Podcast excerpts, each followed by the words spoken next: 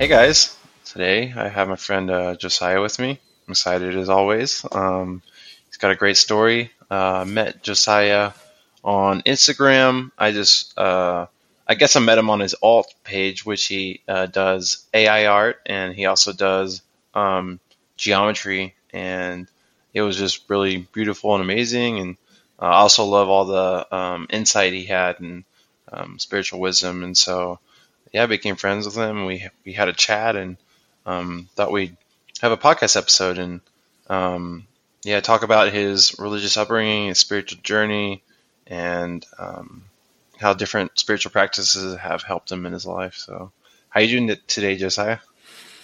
Oh man, I'm awesome. Um, you know, it's great to be here. You know, we were we were just chatting beforehand, and um, you know, I'm really, really, really glad we met. And you know, if it's if it's okay with you, I would like to just kind of open with uh with just a little prayer, just a little a little way to get engaged here. Um, yeah. If that's okay with you. Sure. Yeah. Okay. okay. Uh, Father, Spirit, um, we just come into alignment with who we are, um, which is who you are. Um, we ask for a greater awareness and we receive a greater awareness of your presence um, that is not without us, but is that it, it is within us. Um, I, I speak to the the soul I speak to the the inner parts of our beings that they just be illuminated during this uh, conversation, and that ultimately um, truth and love and light um, just be evident all over this conversation. And um, yeah, we just we're just happy to be here. That's it. Mm, amen. Thank you so much. That's a yeah. that's a first on the yeah. on the podcast. I appreciate that. oh, um, awesome. Okay. It's been a interesting in my own spiritual journey and, and kind of going away from prayer, and then I had to rethink about it and mm-hmm. uh, come back to it in a new way, and and still, I guess, learning and figuring out how how do I want to pray now? Um, what That's what right. is it like to pray, and what's authentic? Um, so yeah, I appreciate that. Um, yeah, you want to get into your your your upbringing? Yeah, I would love to. Um, yeah, so so, um, my name is Josiah. Um, I currently live in the uh, Atlanta region of Georgia, kind of like the suburbs of uh, of Atlanta. Um, I did not grow up here. I do not have an accent. Um, I grew up in New York, um, Long Island, New York. Um, the the the main the main point of I guess the the background that I'd like to highlight is the is the religious upbringing because that's kind of what we're what we're probing today is the the spirituality, the religious stuff. So, um, I grew up um, in a non-denominational, um, very end times focused um, megachurch in New York City. Um, Times Square Church is is the name of it. It's um, about eight blocks away from where the uh, the celebration is for New Year's. Um, mega mega church. Um, many nationalities represented there. Um, but as I said, you know, very end times focused, very um, fear based teachings. Um, there was a lot of good.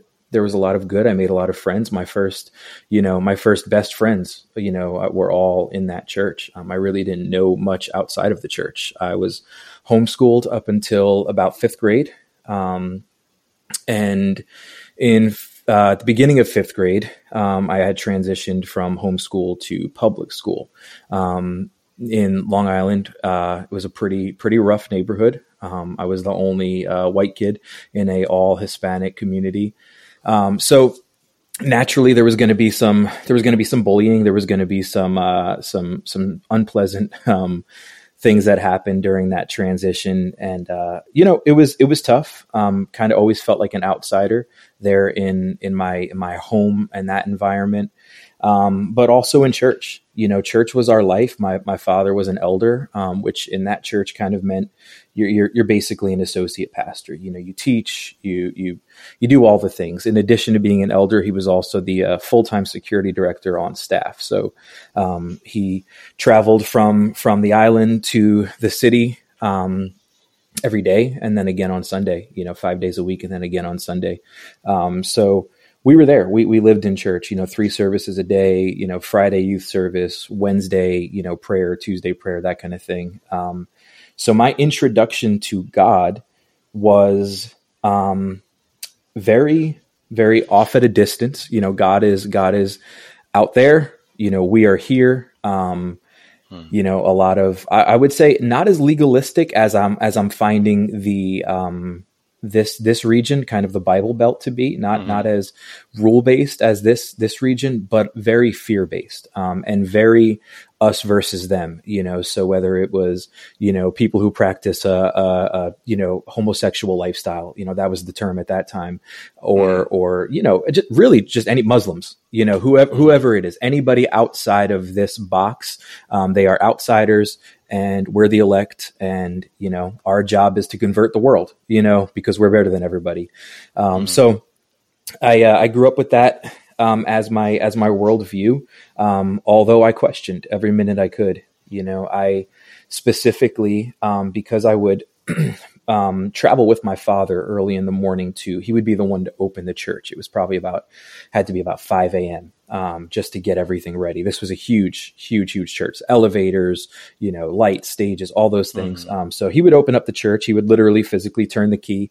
I would be there with him every sunday morning and there would be maybe three to four hours in between um, between that opening and the service actually started. So for about three to four hours, I would find myself kind of wandering around, you know, within maybe a 10, 10 block radius, um, the church. There were, you know, um, Central Park was really close, which is, you know, major park in New York City. I would walk and I wrote, I wrote poetry. Um, you know, I would find little places to sit down and, and, you know, be inspired. And I kept a lot of those poems. Um, and looking back now you know i've dug through them actually not not too long ago. And i was always questioning you know i was always questioning um, questioning the the behavior of of christians that didn't match up to what i was you know hearing from the pulpit but also questioning this this god and saying you know this doesn't this doesn't seem like a loving a loving father. This doesn't seem like like someone I would want to spend eternity with. You know, this seems like someone that would would you know ultimately you know I wouldn't even want to date one of my daughters now. You know, um, mm-hmm. so so long story short, um, that that was my upbringing. Um, graduated high school. Um, immediately after high school, I, I, realized that college was not going to be for me. I did not uh, excel in high school. I probably could have, but you know, um, just didn't enjoy um, most of what was being taught there either. I guess there's there's a bit of a um, a rebel in me when it comes to everything. So whether it was school or church, I kind of just didn't didn't really want to conform a whole lot. Um, mm. Which you know didn't didn't serve me well in some areas, but um, it's ultimately I think led me to a good place. But mm. um, so so right after high school, I uh, joined the Marine Corps. I enlisted, um, and I served four years on active duty. Um, which was, you know, what I would equate to almost an Amish, you know, um, kind of kind of where, where an Amish person kind of escapes their their religion. They they decide to exit their religion and you know they're they're deprived from all these um, maybe worldly um, influences, whether it be alcohol, drugs, sex, um, you know, pornography, wh- whatever it is. All these all these um, things that you're being told are bad, um, all these things that are that are you know definitely going to send you to hell, you know, kind of thing. Um, I was exposed to that for the first time, you know, and it's not that I didn't know they were there. I had my struggles before that, but now there was no one, you know, looking over my shoulder, you know, also known as my parents, right? No one looking over my shoulder to to say, "Hey, like, you know, make sure you come home at this time or don't hang out with these people or you know, that kind of thing." Um, so the boundaries had been taken away and I explored, you know, I explored everything a young man explores at that age. And, uh, you know, um, where, where was God or where was my awareness of God, I should say, because obviously, you know, we, you know, knowing what we know now, God was obviously, you know, very present. Um, where was my awareness of God? It was just gone. You know, I, I had, I had decided that, um, I was going to just do my own thing and you know this god thing never really made sense to me anyway um, now i don't have to go to church now i can you know have sex and i can you know go to the nightclub and do all the things that were you know a young Marine is going to do with um, with money in their pocket and and their car and you know mm. all these liberties. So um, so that's what I did. Um, I spent four years on active duty, and um, you know, again, kind of found myself in a situation where um, I, I definitely learned a lot. Again, made some good friends, um, but it wasn't it wasn't for me. It wasn't something that I saw myself doing. Um, you know, for 20 years and, and, you know, that I was going to retire and that kind of thing. Um, so I got out, um, in 2013. Um, I got out of active duty. Um, and immediately went into well pretty much immediately went into college for criminal justice. You know my my plan was going to be something along the lines of uh, law enforcement you know um, whether it was going to be a state trooper or you know something like that. At this point we were my parents were living in pennsylvania northeast pennsylvania which is kind of that tri-state area of new york new jersey pennsylvania. So i went back with them um, and just stop me anytime if i'm rambling here. Um, otherwise oh, i'm just going to keep yeah, going. yeah. Um, okay. Well, there cool. was a couple questions. Um, I sure. Had, yeah. Go for I it. can go back just before absolutely get too far in. Um, yeah, that that um, I guess I'm reflecting back to my own journey. Um, thankfully, I didn't grow up with that heavy emphasis on the end times theology.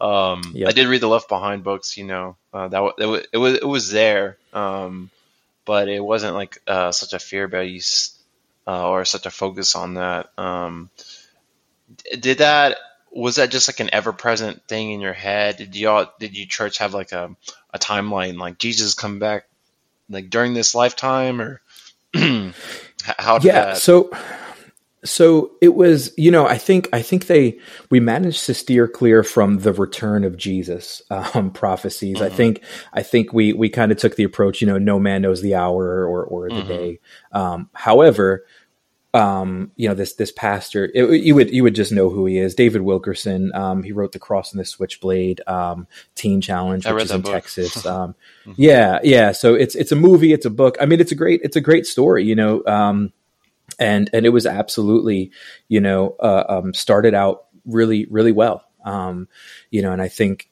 um, we we did steer clear from the jesus returning you know here's when mm-hmm. it's going to happen kind of thing however um, he did prophesy a lot of um, here's when the world is going to collapse right here's mm. when the apocalypse is going to start here's you know so y2k you know when when when we went from 99 to 2000 so that was mm.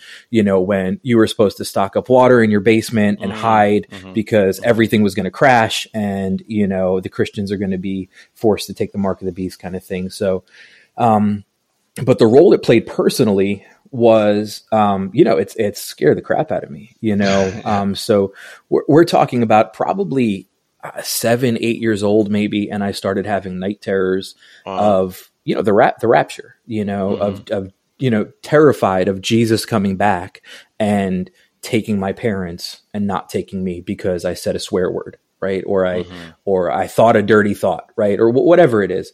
Um, so the mindset was was um, ingrained at a young age that this is something to be afraid of. Um, you know, it's it's kind of like the uh, you know they like to use the the the parable of the wise and foolish virgins, right? Make sure you have your oil ready, you know. And it's mm. you know it's like yeah, sure that that you know that's exactly what that means, right? You know, um, mm-hmm. so I guess I guess there's that's that's pretty much how it affected me at a young age.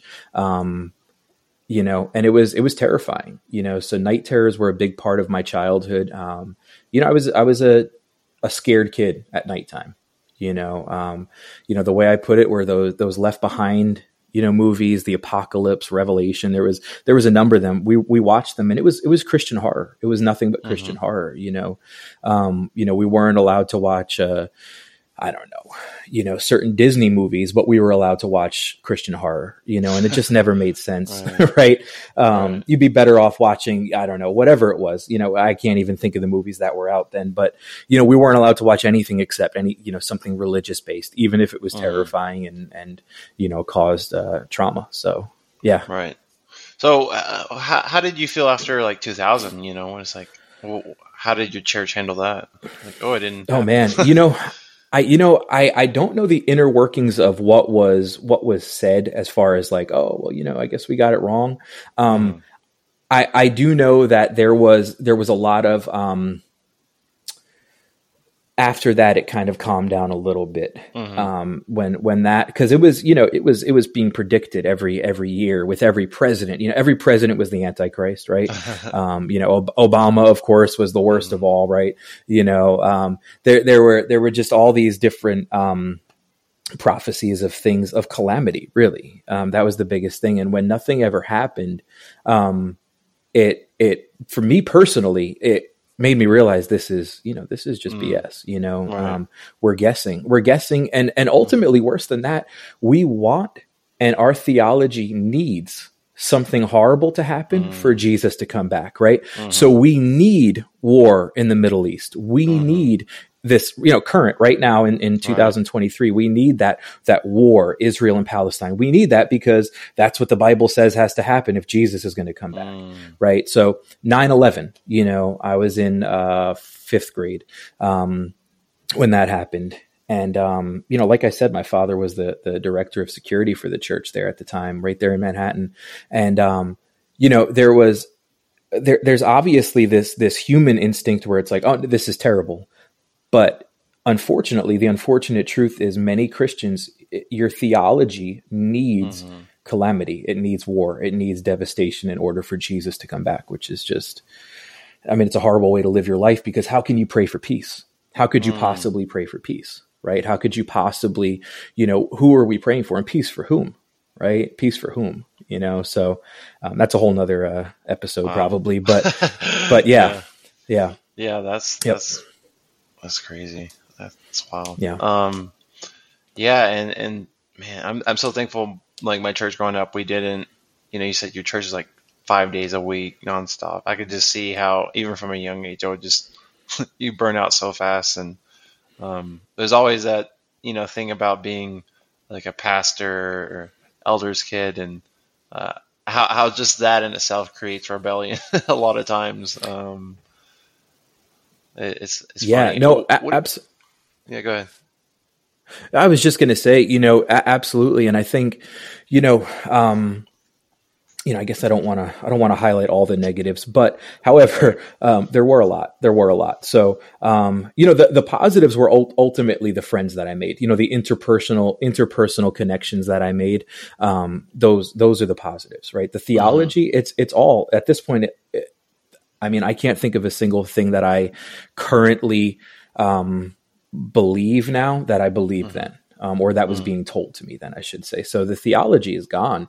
Um, you know the the relationships I had and and the diversity maybe you know growing up in the mm-hmm. in the mm-hmm. city you know the the racial and the cultural diversity um, you know leads to an open mind it leads to mm-hmm. a lot of tolerance and a lot of um, you know just just um, exposure to other cultures you know my mm-hmm. best friends were nigerian um, you know dominican um, you know i mean we, we were just we were all over the place you know um, but as far as growing up an elder's kid or or a pastor's kid or one of those you know someone who who is uh you know in leadership there being their being their son um, you're definitely held to a different standard and there's an mm-hmm. expectation that you are going to go into ministry or the mission field or you know something that that that's going to serve God directly, right? Um, as they say, and uh, yeah, that's a lot of pressure for a kid, you know, who really just yeah. wants to you know be able to date and and have fun and you know mm-hmm. maybe go to a party here and there and play football, and mm-hmm. you know mm-hmm. none of that none of that was okay because that wasn't God stuff, right? And mm-hmm. um, so I think I think a lot of my a lot of my childhood and adolescence was spent rebelling um, mm-hmm. because I just, you know, it was just, I realized this wasn't, this wasn't for me. This isn't for me, you know, and this isn't, this isn't what my heart wants. And it doesn't feel right, you know, and, and, and that'll probably come up later when we talk about some of the other stuff, but intuition, you know, even at a young age, that's, I have four daughters. Um, and, uh, and you know you can see it now my oldest is she'll be she'll be eight um, but i have a i have a one and a half year old through eight year old and all girls and um, you know you can see now especially in the feminine um, intuition is a major plays a major role and we my wife and i we try to um, foster that and give them space even at this age to say hey like you know, does that seem right to you? What do you think about mm-hmm. that? You know, if we're watching, let's just say Pocahontas, right? Disney movie Pocahontas, mm-hmm. and you know, John Smith and this and that, you know, just whatever. There's some kind of conflict, and you mm-hmm. could see their face. They're like, you know, there there's something is reacting in their little, you know, little consciousness there, mm-hmm. and and uh, and we'll pause it and we'll be like, hey, like, what do you? How does that make you feel? What do you think about that? Mm. And you can see they're like, oh, that, you know, it, it's obviously the language is is you know of a child, but it's there. It's like, no, that's you know, right. that's not right. That's not that's not nice. That's not kind. Mm-hmm. You know, mm-hmm. um, things like that. So. Um, that was there for me as right. a as a child and as an adolescent. So yeah, mm-hmm. yeah, that that's so great that it was just a natural part of who you were, and even even through all what you went through, that you never never gave that up, and that's probably you know like you said that rebellious part of yourself, and I I, I I've always had that as well. I think that helps um, keep that alive, um, whereas some people mm-hmm. they just have that totally like pushed down, and you know, eventually it, they usually go through a breaking point and have to rediscover that. But it's it's really hard. Where maybe the transition is a little bit easier for people like us that never uh, had that rebelliousness and never like abandoned that. But that's just so great that yeah. um, you're instilling that in your kids. You're encouraging them. You're asking them, and you're respecting their opinions, their views, and what they think, and um, having conversation about that. So yeah, I think that's great. Yeah, thanks, Ben. And they, they enjoy it too. You know, it gives them a sense of, you know, at, at four or five, there's not a lot of autonomy, right? You know, you don't mm-hmm. you don't get to decide when when to go to bed or or what to eat really. You know, within reason, we give them a choice of certain, you know, maybe snacks, but like, you know, there's not a lot of, you know, individual sovereignty there at at four and five. But, you know, I think especially raising them completely outside of religion, you know, and we'll we'll get to that. Um, raising them outside of these boxes and these dogmas, um, they need to know who they are you know and who they are is that's their soul you know that's that's mm. that thing that that when when everything else is taken from you, you that's the thing that remains right and i mean right. god soul consciousness what, whatever you want to call it that's that thing that knows this is right this is this is wrong this doesn't feel good you know um and and that's that's something we want them to be super sensitive um to and uh, yeah, so yeah, I'm sure we'll get there. But yeah, yeah, yep. yeah, that's great. Um, so you talked about becoming a Marine after after high school and you know partying, right. doing all that stuff. Um, do yep. you were you uh, at the, I guess during that time, um, high school, that transition period? Do you feel like you're did you identify as a Christian, and did those what you grew up with and those beliefs were they strong in your mind? And you're just like uh i believe this but it's just too heavy or too hard to handle so i'm going to try to just push it down and ignore it. Or were you just like no i don't believe this. I'm going to do my own thing. How, how did that kind of play mm. out?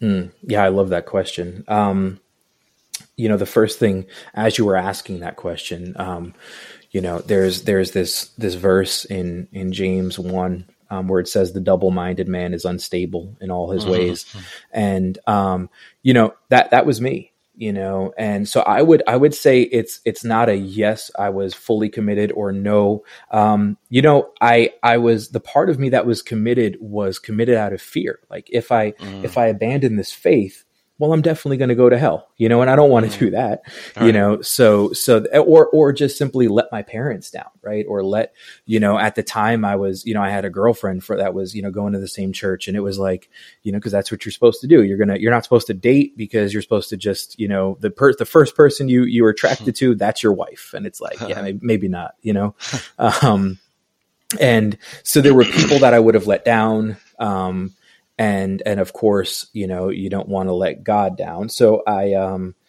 i would say there was there was part of me that for sure identified as a christian and and even thought i was better you know? And if i'm being mm-hmm. completely honest you know there's that it brings a, a, sense of an air of superiority right? Um and it's like you know we have this it's not even secret knowledge but we we made this decision. We made this decision and and you know we are you know, we're, we're just better than you, you know, sorry. Mm-hmm. Like, you know, and, and, right. and, if you make this decision, you can be one of us, you know? um, so there was that, there was that, right. And then there was the part that was like, you know, no, um, I, I don't, I don't really believe any of this.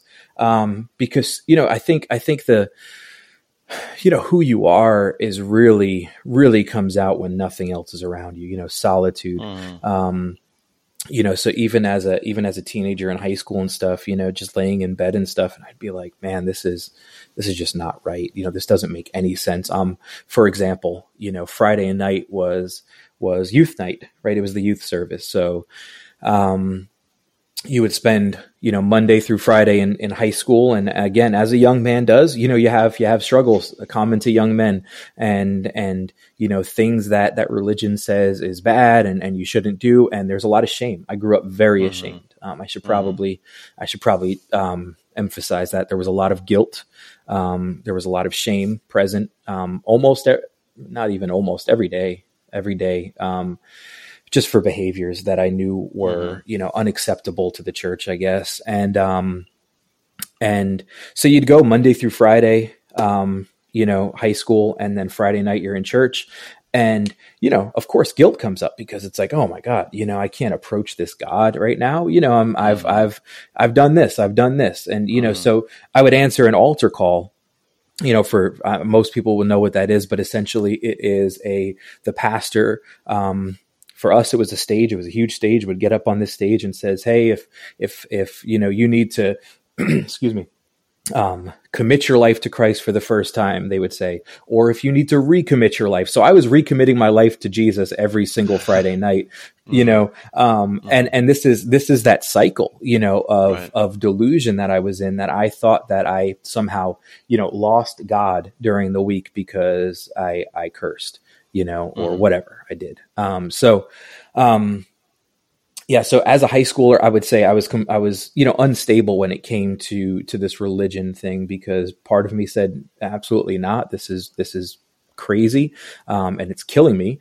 Um, but part of me also said I, I can't if I give it up, I'm you know I'm going to let a lot of people down. So right, so, yeah. yeah, yeah, I definitely had a lot of shame growing up as well. Um, and yeah, yeah, you know, you, you do things and you're like, oh, I can't be close to God, or He's upset with me, and then That's I re right. recommit and fall on the good path for a little bit, and go. It's just a vicious cycle. Um, and yeah, I think that eventually it's just too much to handle, and there's a sort of break. Um, so uh, oh yeah. So did you ever, you know, ha- you're, you're, saying having all these doubts like this can't be right.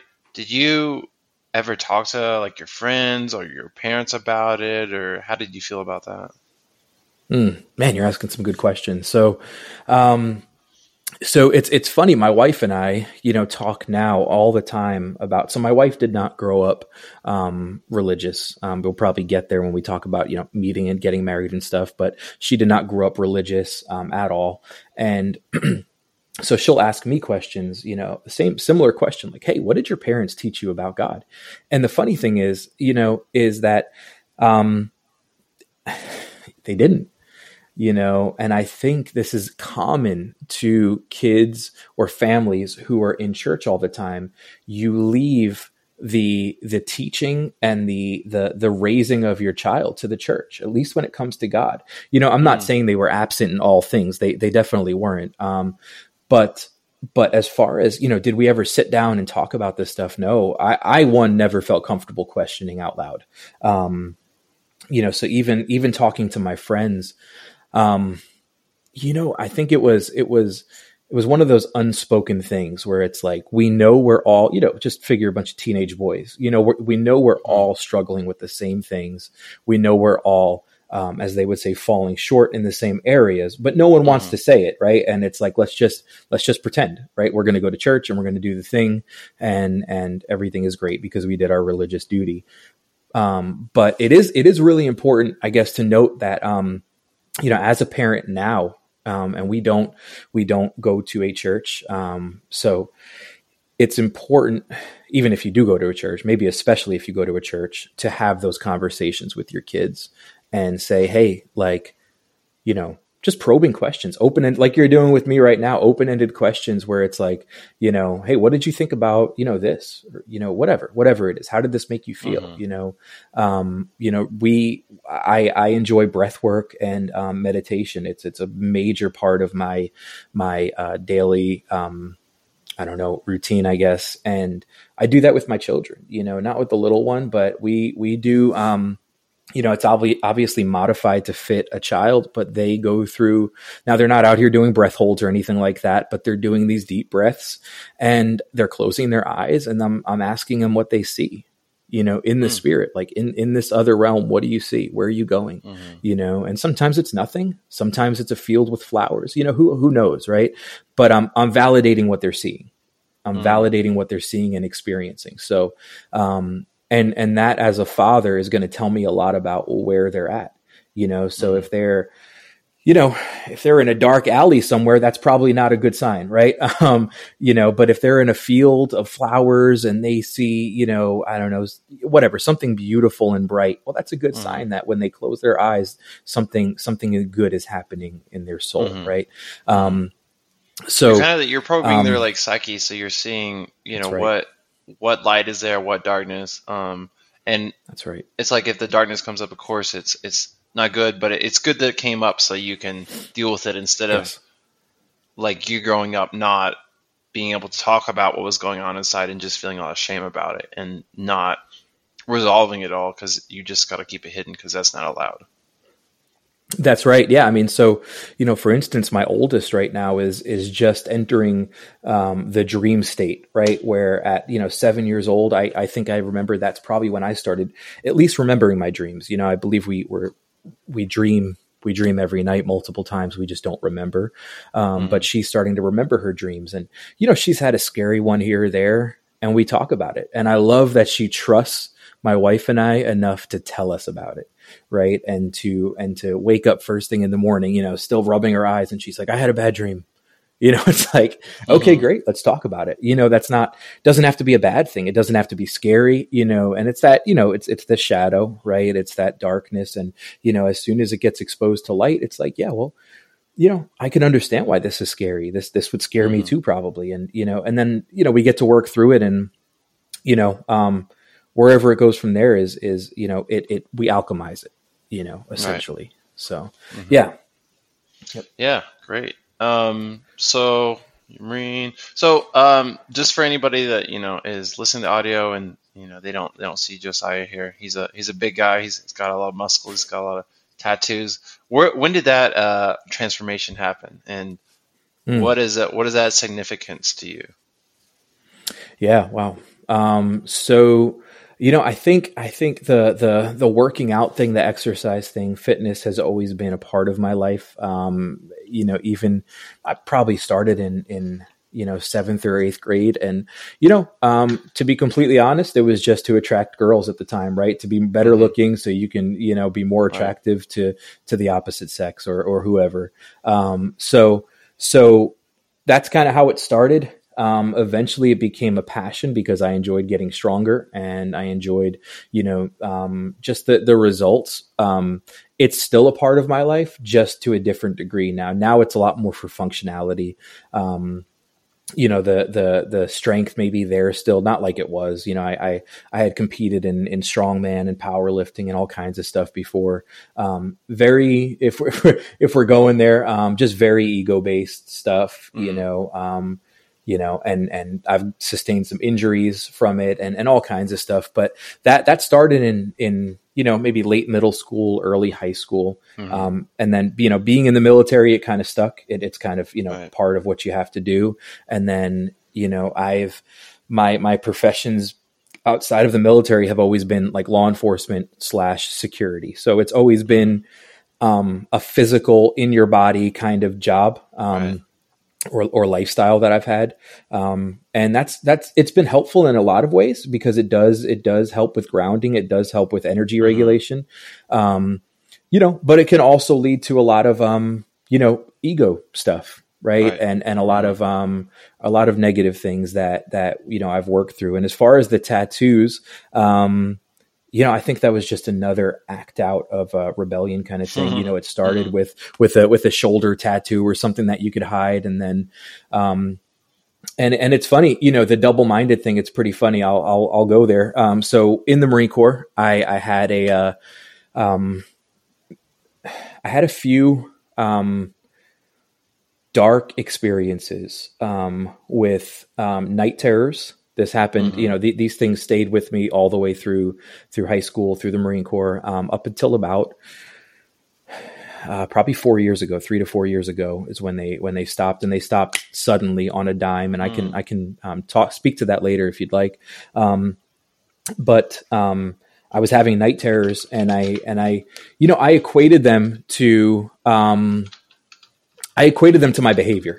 So so I I assumed that because I was um, what the church would call sinning because I was breaking the mm. religious rules that the devil you know was was getting me essentially it sounds i mean it sounds absolutely ridiculous to me now but at the time it made a lot of sense um, so my first tattoos were actually um, i have like a devil figure on this shoulder and then an angel like god figure mm-hmm. on this shoulder mm-hmm. and i literally got these tattooed on my body and said hey well i'm just going to embrace my my this side and that side. And you know mm-hmm. and and i and i i had split myself into two right? That th- there's this good side of me this part of me that wants to wants really um really really wants to please god. And then there's this other side of me that just can't do it. And it's not that i don't want to it's just that i can't do it you know?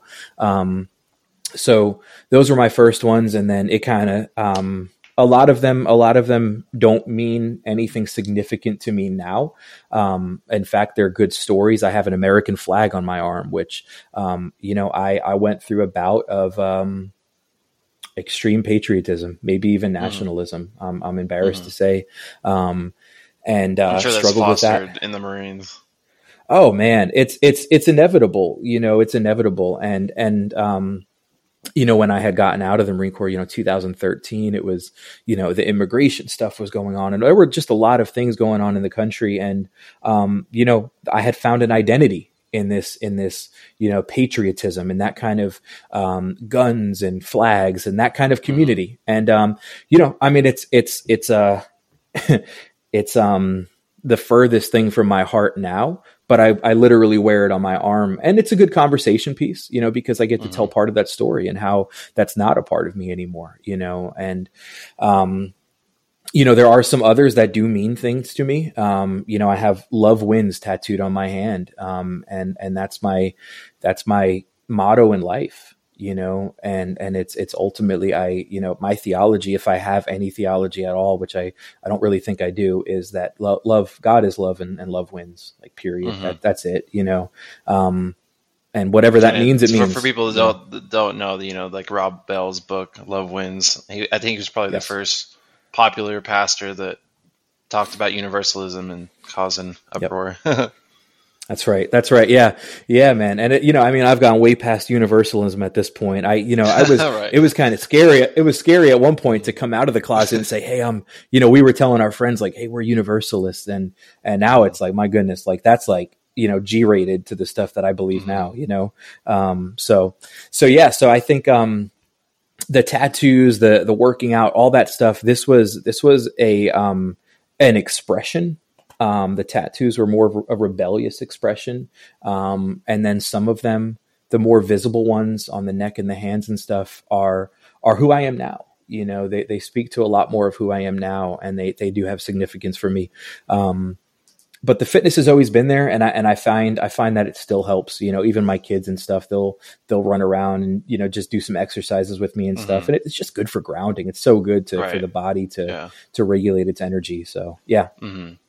Yeah, I think uh, growing up, like like exercise and sports was a big thing for me, and, and especially basketball. Um, and, and you, like you said, you know, there's always that ego part, but uh, hmm. but I do think it's it's like, you know, in some ways, um, that religious upbringing it's it's stifling so much, and so that's like an outlet, um, and a, like you said, a way to ground and um, get in the body and uh, yeah, just getting that flow state and away from the the thinking and all the guilt and the shame and all that stuff. So yeah. I, I totally understand that and, and get that. And, um, you know, we'll get into your, your, your art later, but I can see how, you know, your, your tattoos could, could be playing into that as well. Um, and a way of expressing yourself and, um, understanding yourself and, and expressing in a way that you weren't able to express and, and talk to people when you were younger. So, um, I think that's just interesting there. Yeah, no, absolutely. I would agree. Yeah. So okay, now I interrupted your your story. Back back to your story. So after after high school, um, you were uh, going into law. Uh, is that right?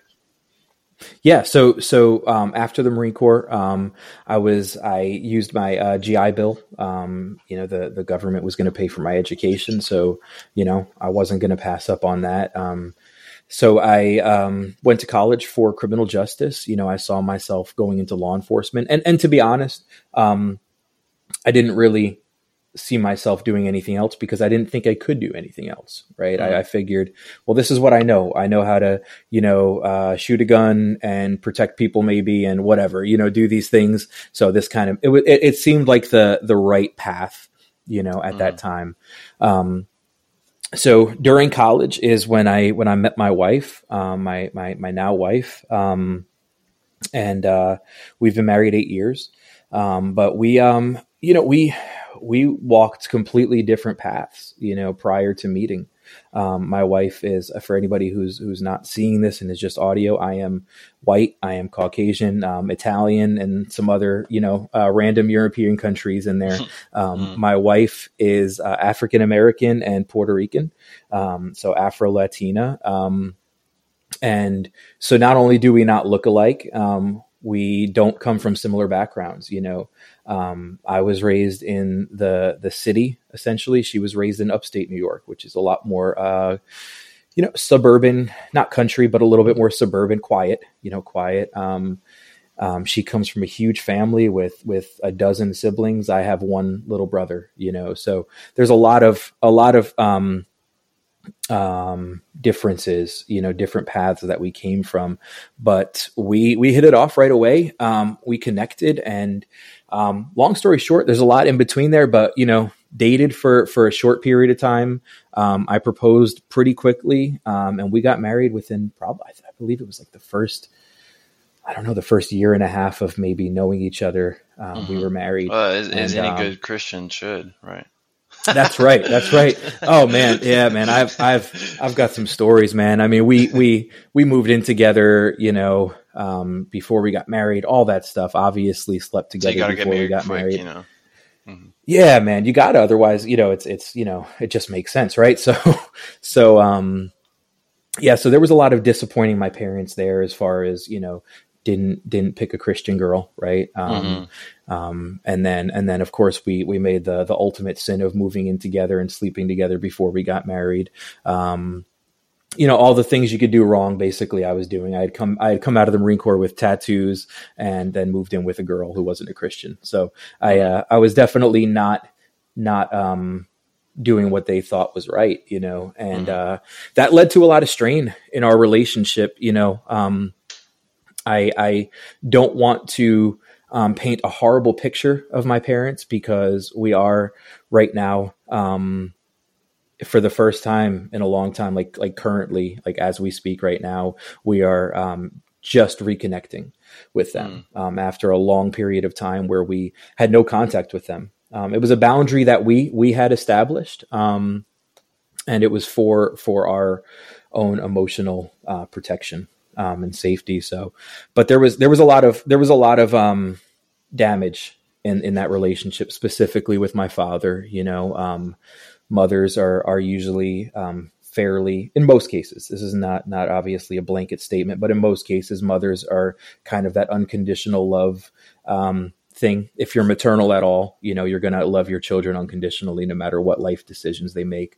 Fathers are a little bit different, you know, and and mine was definitely is um definitely different and there was mm. a there was a father wound.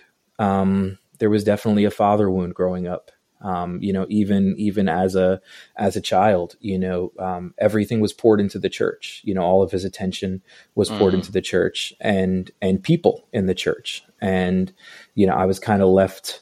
You know, um, my mother was kind of left to pick up the slack.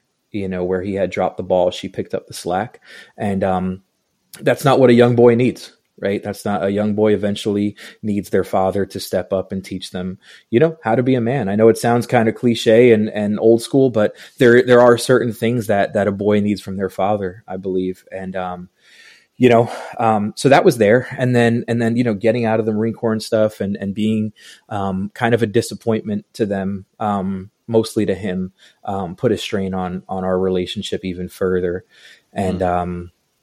yeah, that kind of I guess that that could take us almost almost to present day, um, where that that father wound um, that I think I know I know is present in many. Um, I'm 32, so I'm a millennial. Um, is present in many. I mean, many people in general. It's present in my own father. You know, his father abandoned him um, at mm. birth. At birth, you know, he didn't know a father, right? Um, so I, I, I have all the empathy and sympathy in the world for him, and I don't I don't judge him. Um, but the facts are the facts, right? Um, and that father wound was passed on. He did better than his dad um, you know, thank God. But um, but here we are still, you know, and the father wound that I carried um, led me to seek validation from other men um, that would be father figures um, specifically like pastors, let's just say, or spiritual leaders. Um, you know, in the Marine Corps, it would have been, you know, your your superior in in you know the rank structure there. In you know law enforcement, it would have been your superior there. You know, so there was always this this longing um, for validation from a from a father figure, right? An older, mm. maybe not older, older, but older than me, um, male figure, and um, you know that that has um, it's probably still healing. You know, I wouldn't say that it is healed. It's still healing. Um, it's better than it's ever been. You know, um, I can face it. You know, I can talk about it openly, um, and I can talk about it with him. You know, um, now for the first time, I can talk about it with him. We're we're scratching the surface. You know, we're not into the deep stuff yet, but um, I have a lot of grace for him, and and I believe that uh, you know time time does help you know and, and maturity on my end helps a little bit too you know to see things differently so so that that father wound kind of um always stuck there and i i correlate that a lot to god um so what i mean by that is i see you know if if you take the the the trinity approach the trinitarian approach to god which is you know god the father jesus the mm. son holy spirit um, which i i don't necessarily take the same approach now um, but but if you did you know, God would be this father figure, right? There's Father God, and um, and he was always a scary thing. You know, he was always a scary thing, and and something that could never be um, pleased, right? Something mm. that could never be pleased or or was never really proud of you. That kind of always looked on you with um, disdain, I guess, and disappointment. At least that's you know that's how I felt. And then I had this manifesting three dimensionally in my father, you know, who was um, mm. disappointed in me. So um, so that stuck, you know, and how to transition this to where we are now, I guess, would be the the tough part. But um, long story short, um, during um, our my my wife and I during our marriage, um, we had gone in and out of different churches, cycled through religion basically. So we would we would um, in in sincerity wanted to be part of of a church. You know, we we we knew that that's that was a missing piece of our life. You know, my wife maybe not as much as me because she wasn't raised in the church, but she she trusted me enough to know that hey, this this is probably not a bad thing, right? You know, um, especially having kids, like you know, getting them involved in a church kind of thing. How can that? How could it be bad, right? Um, um, so, so we we kind of cycled around through um, different churches. Excuse me, in our area. Um, probably within an hour radius, we hit almost every church, um, different denominations. Um, different just you know every everything we could find essentially we would we would go and um it kind of never scratched that itch for me you know? I i had this deep longing for what i called the real thing um mm-hmm. and it was more than just a good show. It was more than just you know a good worship session and you know someone some charismatic leader who can deliver a good message right? Um i i kind of had a had an invisible radar for what I called the real thing. Um, and we did not find it um, in any of our local churches. There, in we were living in Pennsylvania as well at that time. Um, we didn't find it anywhere, and uh, you know we stuck around with a few for more than more than a service you know we we gave a few a chance for a few months and you know um, everything from a presbyterian church to a pentecostal you know kind of more charismatic church um, and and there's some you know i guess pros and cons to each one of them you know different preferences. But um but essentially none of them scratch that itch right? Um where that kind of leads us to is in 2000 and hmm, probably around 2020 2019 2020 somewhere around there um, i discovered a gentleman um, on on youtube. Um, he calls himself an apostle.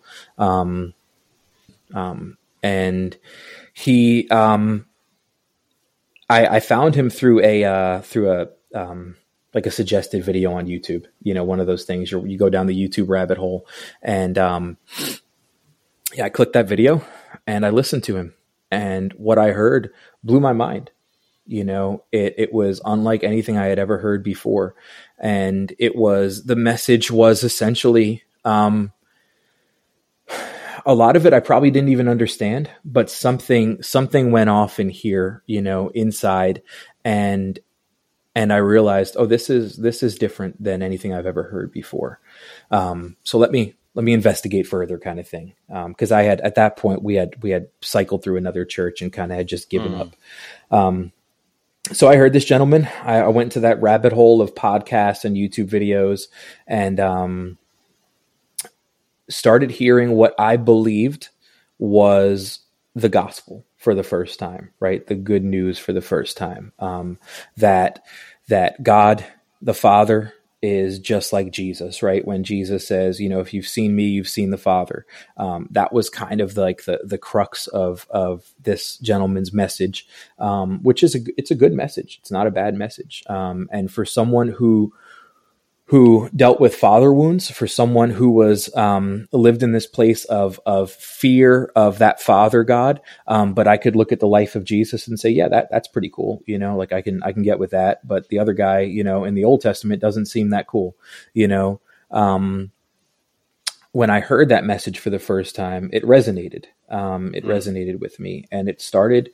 It started, I, I think, correcting things in my in my view of God, in my relationship to God. Um, and at that point, you know, I had I had introduced my wife um, to to this gentleman, not you know personally, but I showed showed her some of the videos and stuff, and um, and she didn't really understand it um, if i'm being honest you know again because she doesn't have the same background i have but she was like you know well mm. if this is bringing you peace if this is bringing you some kind of fulfillment then great like you know keep going right and mm. um, so i had her full support to like you know dive headfirst into this stuff and eventually um, you know pretty much had had listened to every everything that was out there that this guy had said and and um, you know if if anybody um, does know or doesn't know this gentleman, he's very charismatic. Um, he's an amazing um, orator. He's an amazing speaker.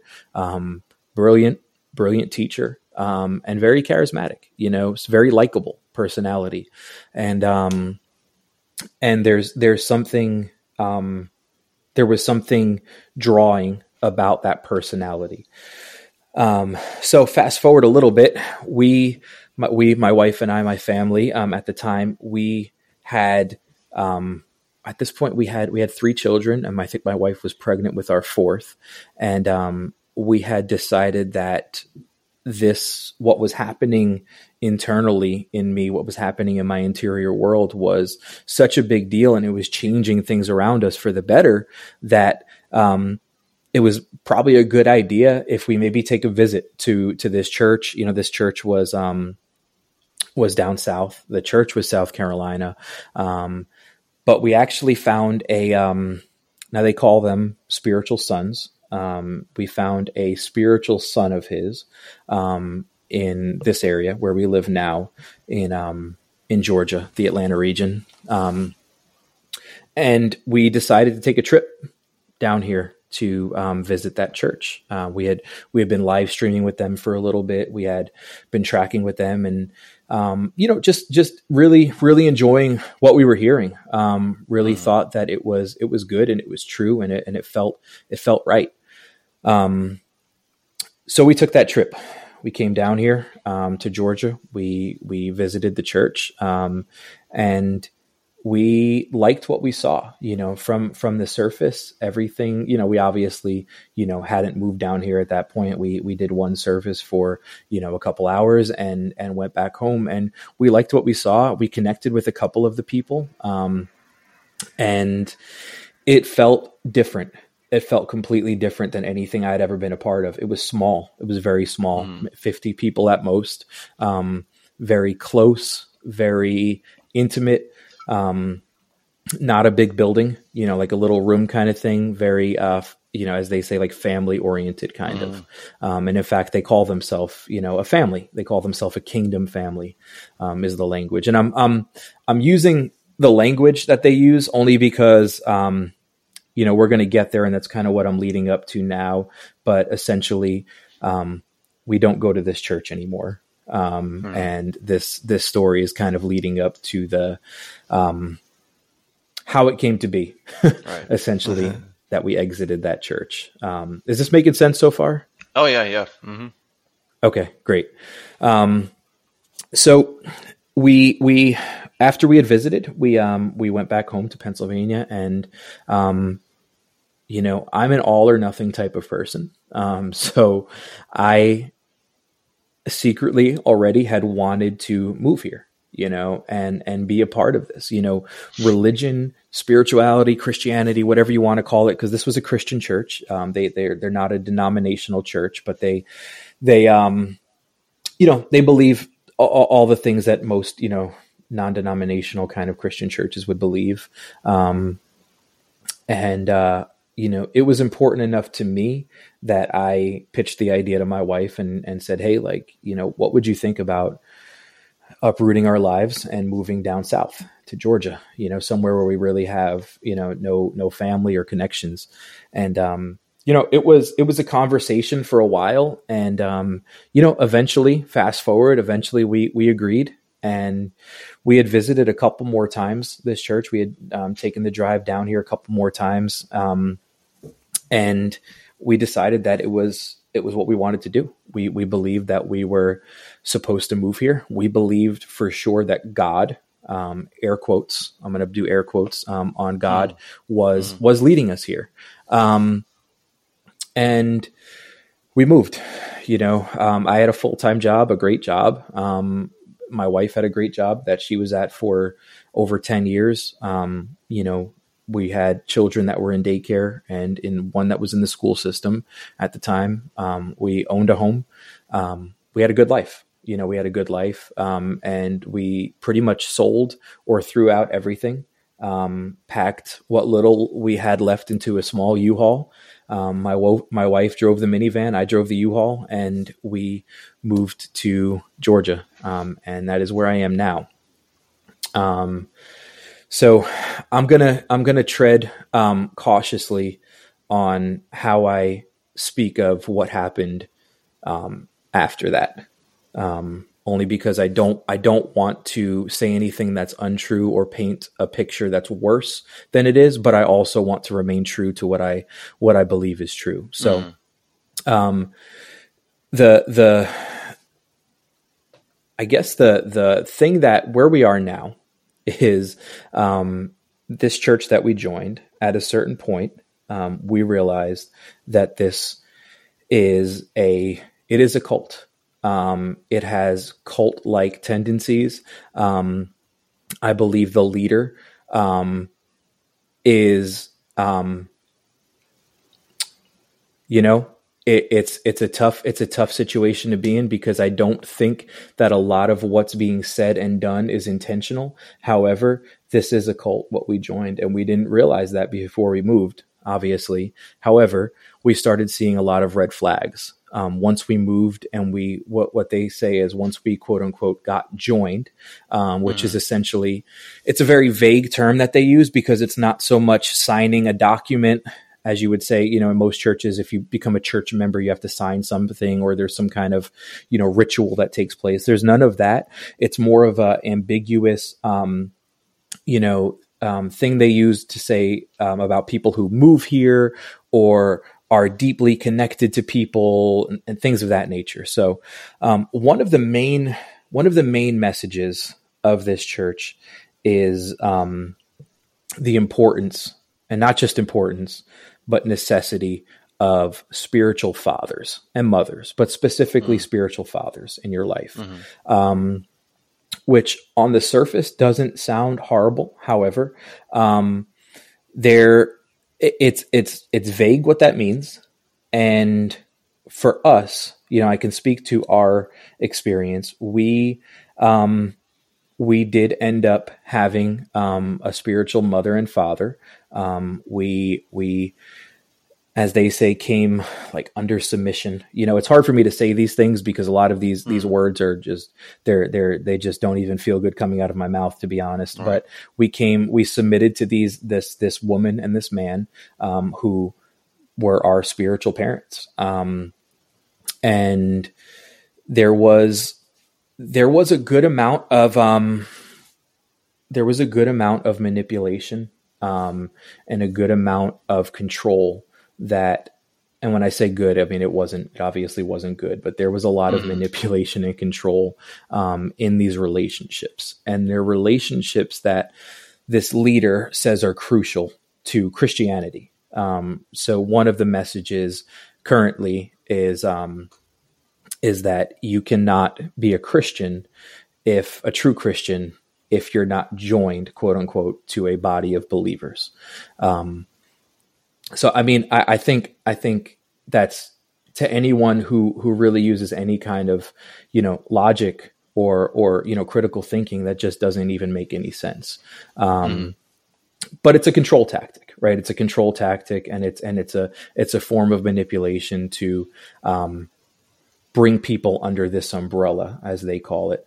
So, um, so we started seeing these red flags pretty early and when i say we um, mostly my wife um, mm. you know being intuitive she saw a lot of these red flags um, it's not that i didn't see them because i did however um, i i was hopeful that they would either change or mm. i was hopeful that i was just seeing them incorrectly right mm. that it mm-hmm. was like you know that i'm not i'm something's off about me like i'm not seeing this right mm. um, kind of thing um, but again that intuition um, so we were seeing these red flags um, financial stuff um, you know um, there there would always be a new offering there would always be a new call to giving we were encouraged to give it all. We, we were encouraged to to pretty much give all of our money away. And not just we me and my wife like the whole the whole group of people.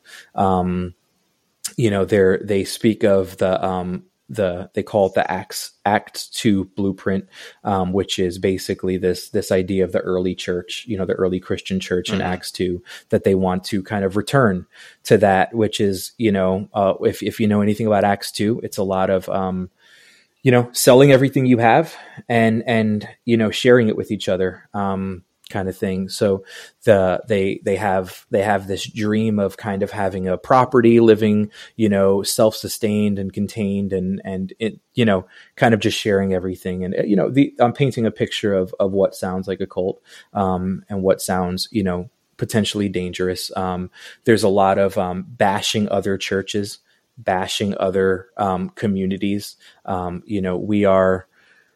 You know, um, it's essentially we are I mean, it's never said this way directly, but but what we're teaching is the truth, and these other things are not, right? Mm. Um, so, with that said, um, eventually these red flags became um, so blatant and obvious to me, and not just my wife, um, that I couldn't ignore it anymore. Um, and there came a point where um, there was a catalyst. So something happened, and that thing that happened was the church, the building that we were meeting in.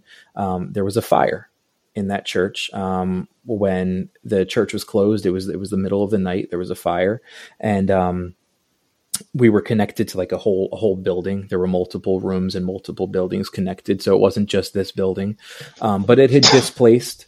It had completely displaced the the building, so we had nowhere to meet essentially. Um, and that was something that for me um, kind of sent me into a place to to look in the mirror and say, okay, maybe it's time to wake up and realize that you're giving your power away. You're giving mm-hmm. all of your power away. You're giving your literally giving your money away. You're giving your time away. We would spend, you know, four hours on a Sunday morning in church, um, and then be asked to come back, you know, um, that night, you know, for another however long, you know. Um, so, and, and, with you know, with with four kids, you know, that's hard to do. Um, so we were we were just giving everything away, all of our resources, basically, um, time, money, energy, you know, all these things, and um, you know, it was it had come to a breaking point for me where I I sat alone with myself in in solitude. I was given,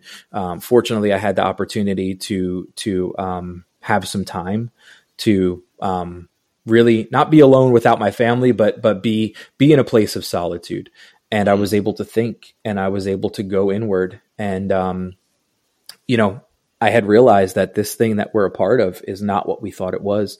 And I had realized that I had got my family into a situation where we were being spiritually abused um, and, and manipulated. And, um, you know, I had uh, pretty much at that point had a conversation with my wife and we talked and we decided the best thing to do was to to cut ties um, and to disconnect and to just officially kind of say hey listen like we don't we don't want to be a part of this anymore um, you know and and that's that. And you know since then um, you know um, things for us have been amazing. And that was you know that was a part of um, you know the main reason I bring this up is because it's part of my journey that that was a catalyst to a, to an awakening. You know being able to to shut down the noise of religion to be able to shut down the noise of the church and the the um all of the things that are distractions essentially um, that put me in this place of silence and solitude where um, an awakening happened and um, you know out of that came art out of that came uh, poetry out of that came a lot of creativity and and things that were dormant in me um, for years and years. Um, so i guess i'm gonna i'm gonna stop there. I said a lot and i'm gonna um, yeah. just go ahead and hand it over to you. So i apologize yeah. that i just rambled for about 20 minutes. No no that was, that was great. I appreciate that. Um, thank you for being so vulnerable and honest. Um, it's obviously not easy to go through or even you know recap. So appreciate that. Um, yeah. I want to go back to the to yep. earlier when you're talking about um, you know your parents and your dad and then his dad and um, you know I think you're just speaking to generational trauma and recognizing that. I mean I think it's something that everyone um, experiences. You know that there's there's things passed on and, and there's good things and, there, and there's bad things and we just have to uh, obviously, you know, take what t- take what we get and um, decide what we're going to do with it. And so um, it's great that that we can recognize the shortcomings and, in a way, have empathy for our parents and grandparents or whoever, and seeing how they were dealing with the same kind of things. And so, um, you know, they're doing their best. And so, and also recognizing that can help us um, I think take accountability for it and how it plays out in our own lives, and then learn to to heal that as best we can, and and hopefully do the best we can to not pass that on to our to our kids um, in the future. So yep, yep, um, yeah, no, and also absolutely, yeah. No, go ahead, go ahead. Yeah, and and then uh, also you're talking about you know how uh, your image of God was so reflected. And I said this before, just often our parent wounds are reflected on our image of God. And uh, yeah, it's, it's it's it's it's great once we can recognize that and then be like, okay, well, what is who is God actually, and not that um, and see a more correct image rather than just like reflecting this this wound. Um, yeah. So I'm curious. Um, that that church. Do you think it was your your church plant that was a cult, or was it the whole um, church organization overall? Hmm. Yeah. You know, again, um, something, man, it's great. I love your questions, first of all. Um, really good questions. And they're all things, it's funny because they're all things that I have thought about. And some of them I don't even have, um, I haven't come to the conclusion on myself. Mm-hmm. So I, I think, I, I think it's safe to say that overall, I don't believe um, the the um, the organization as a whole because there are mm-hmm. multiple mm. church plants that come right. from this one you know uh, uh, air quotes apostle um, mm. um, that come from him there are multiple ones um, i believe the one that we specifically um, joined has has gone the route of has gone a dangerous route i will say mm so I don't think overall the whole thing is is a cult. Um, I don't think the the goal and the aim of it is is for control and manipulation. However, I do mm-hmm. think that um, the the the one that we are a part of has gone that route, unfortunately, and I don't think mm-hmm. it it happened overnight. Um, you know, when we visited, it wasn't. Maybe we didn't see it as much because we didn't live here. Um, that's very mm-hmm. possible. However. Um, a lot has changed in just a short period of time um, that we were here and and prior to us moving here. A lot of the messages, a lot of the teaching, a lot of the the um, the things have changed, and and it went a direction that um, is is far too controlling and um, yeah, just cult like for us. So mm-hmm. Right, right, yeah. And I mean, you're basically saying you know that that parent wound um, kind of led you to some blindness and some mm-hmm. um, vulnerability to be uh, easily taken advantage of. Um, and yeah. yeah. Yeah, no, I, I thought, yeah, absolutely. And I think that's, um, you know, that, that need for validation, especially from a male father figure and the, and marry that to the emphasis of you need a spiritual father in your life. Mm-hmm. Otherwise, you know you'll never be whole you'll never be right. you'll never be a complete you know they would say the fullest expression of who you could be right that's mm-hmm. kind of the language so unless you have the family around you and a, a, a spiritual authority in your life i.e a, a spiritual father um, you're never going to be the fullest expression of who you could be mm-hmm. which which you know you could you could say aligned whole complete you know whatever mm-hmm. whatever language um, but yeah, I think that wound in me left me open and vulnerable, as you said, to um, to that kind of message, that kind of you know, um, you know, it's like it's like, oh yeah, that's me, that's that's me. You know, I need a father. So, and this person is willing to be my father, and this person mm-hmm. is willing to fill that, you know, to fill that role in my life. And you know, it's also important to note too that, um, you know, there was there was never any encouragement. You know, we came here um, completely cut off from my my family, um, and you know my my parents, and um, and I came here with a lot of a lot of hurt and a lot of probably a lot of anger towards my father, you know, um, and, and you know hurt was at the bottom of that anger, pain was at the bottom of that, um, but we were never encouraged to um, to heal that relationship. We were never I was never encouraged to to heal or to even pray or seek healing in that relationship. It was kind of like, well, this is your new father now, right? This is this is, you know, it was never said directly, you know, hey, this person is replacing this person. But um I had openly spoke of my father wound and there was a lot of, well, you're here now and you're safe and everything is going to be okay. Mm. On the flip side, as soon, I mean, almost as soon as we left this church, we we disconnected. The door just miraculously opened for me to um, heal my relationship with my biological father, with my actual father. Mm-hmm. Um, and I that's something yeah, I was I, ask, and you you're already yeah. talking about like how how did that how did you start healing, right. and how did that how did you salvage also your your own faith and belief in God? Mm, yeah. Um, so, so the first part would be, you know, as far as my father goes, um, you know, when we when we had cut ties with this with this church, um, I, I, you know, something in me said, eventually, you know, after after maybe a month or two of of really um, alchemizing a lot of the the stuff, the pain and the trauma from this church, and rediscovering, you know, personal individual sovereignty, rediscovering the God in me. You know, we'll we'll get to some of that stuff, but um, after going inward and doing this inner work, um, you know, it just kind of came natural. And I said, I said to my wife one day, I was like, "What do you think would happen if I reached out to my parents? Like, you know, mm. you think that, you know, how do you think that would go? And, you know, it's hard to speculate. So we were like, you know what, what's the worst that happens? We don't have a relationship now with them. The worst that can happen is they, what, they ignore us or, you know, they say kick rocks. Like, you know, uh, or, or the best that could happen is we actually have a relationship and my children get to meet their, you know, their grandparents. Right. So, um, so I think I just shot them a text. You know, I put my mom and my dad in a group text, shot them a text, and I, I, I set the intention. You know, and I made it very clear. And I said, "Hey, listen, you know, um, we love you guys.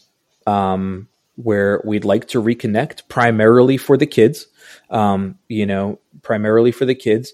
Um, we don't have to no pressure on on talking about all this stuff right away. And like basically no pressure that we have to like jump right into this healing process. Mm-hmm. and there needs to be like a 4 hour deep therapy conversation. Like let's just see what happens. Let's open the door and see what happens naturally. And um and we have you know we we we zoom with them you know once a week and the kids talk to them for a little bit. And then just naturally everybody kind of just fades away and me and my dad are left like this and we're just talking you mm. know and and we're he's he's opening up about uh, up about his wounds you know and he's like you know son you know I don't know if you knew this, but you know, whatever this thing. And I'm like, no, I, I had no idea, you know, that happened to you. I had no idea this was a part of your life. That's a part of my life. I, you know, my, my parents were a part of a cult, um, when they were younger. Um, and, and it was a short, my, my dad met my, my mother, you know, in that, in that church, but it ended up being a cult where the, the pastor was actually, you know, um, uh, sexually perverse there. Um, and they had to leave because of that.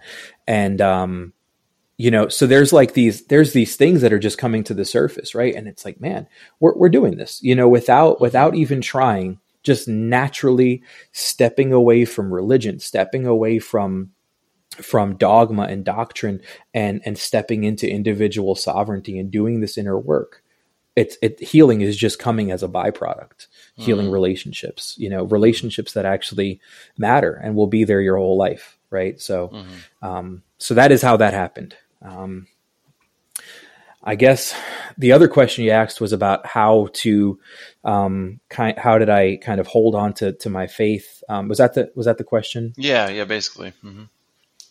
Um, you know, that's tough, man. That's a that's a that's a loaded question. Um, that's a loaded question.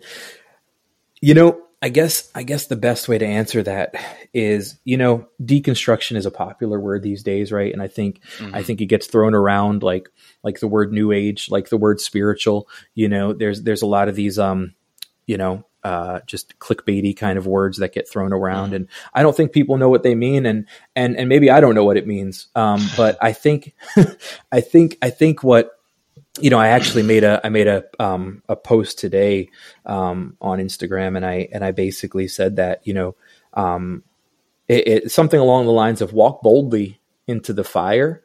Um, the fire will not consume you, but it will consume everything you are not.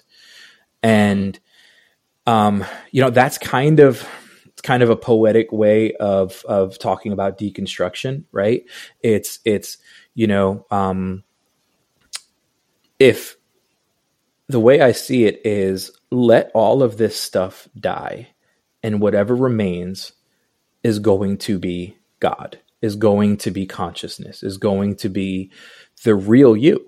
Um, and and that's what I did you know so stepping away physically from you know a group of people that were were toxic for us um, but also stepping away in mentally in my consciousness and saying you know I've never asked some of these questions that I need to ask. Um, so I studied things, um, just some real basic things like church history, um, some real basic things um, that that um, you know woke me up um, big time. They were they were alarming to me.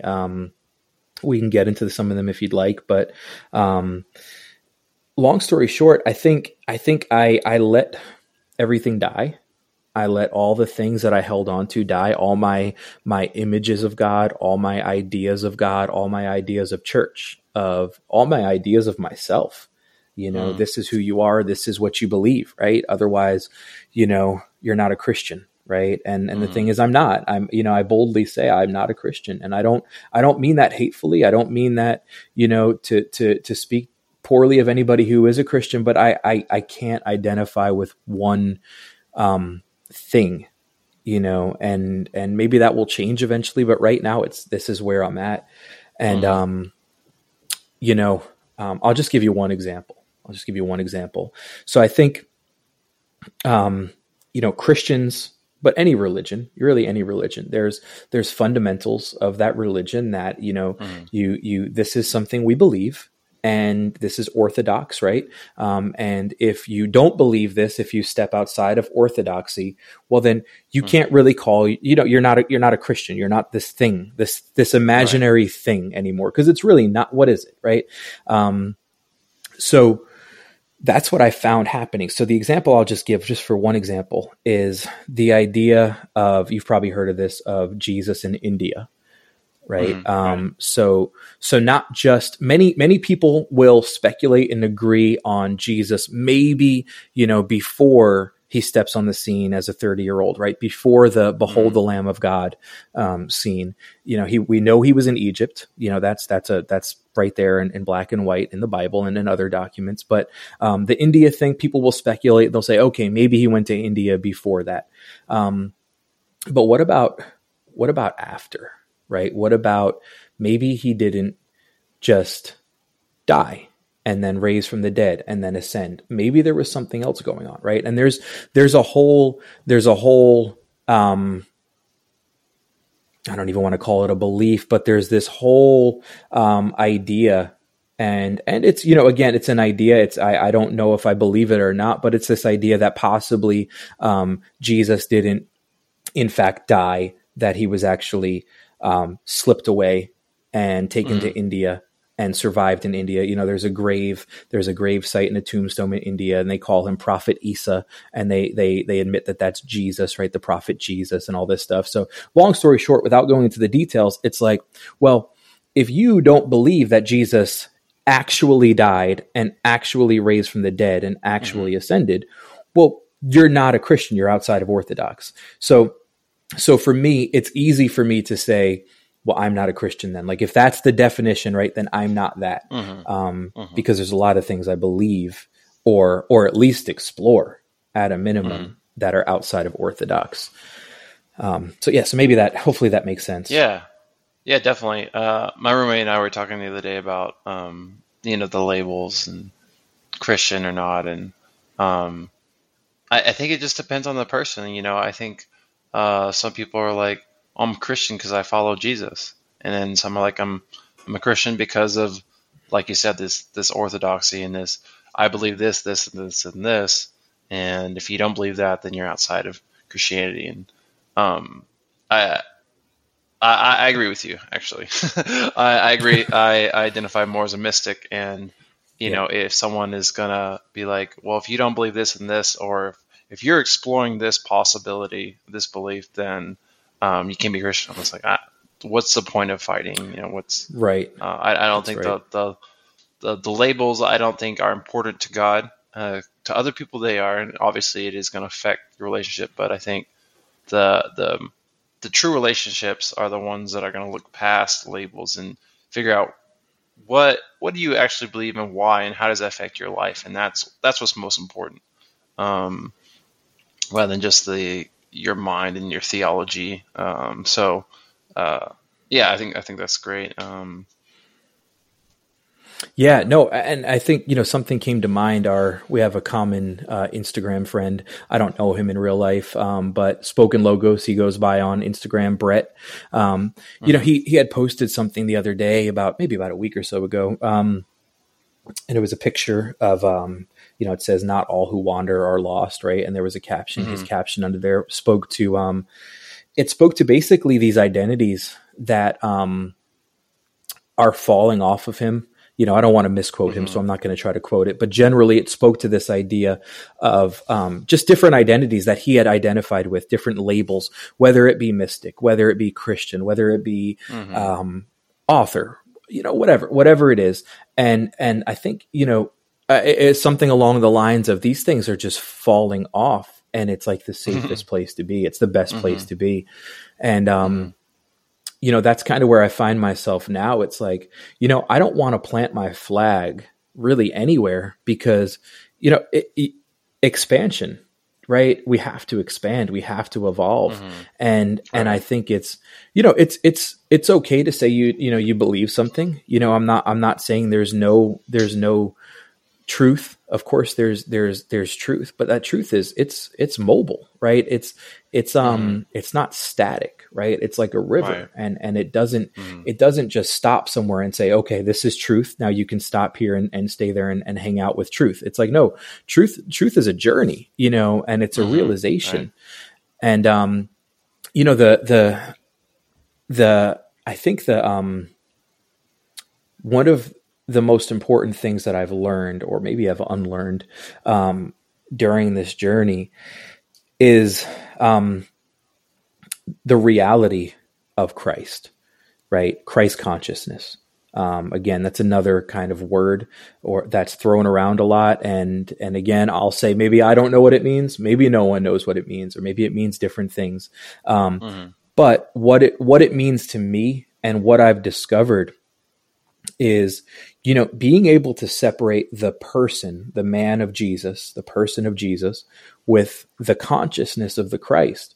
Um, you know, there's a lot of people out there that that um, have a lot of opinions on this, and um, you know, I was actually told um, that if I continued on the journey I'd be on, that I would denounce Christ, uh, or I would denounce Jesus. I'm sorry, I would denounce mm-hmm. Jesus, um, and and I'd be a heretic, basically. Um, and mm-hmm. here I am what would seem like I'm denouncing Jesus. Um, but I want to say that the beauty of it is discovering that it's not, it's actually not about Jesus, right? And, and I say that I say that with confidence and I say that with love for Jesus. I say that with love and I believe, you know, I'm I'm a firm believer in the ancestors in the, you know, the Bible calls them the cloud of witnesses. Um, mm-hmm. you know, those who have tran- those who have transitioned, right? Dead people essentially mm-hmm. who um, can guide you in the spirit. Um, I've had those mm-hmm. experiences. Um, I currently have them, and I believe that that is one way that Jesus, the man, still guides um, people mm-hmm. to this day. Um, something something along those lines. Obviously, the teachings are amazing. The teachings, I mean, they're they're my favorite teachings still, um, but they're not the mm-hmm. only. They're not the only.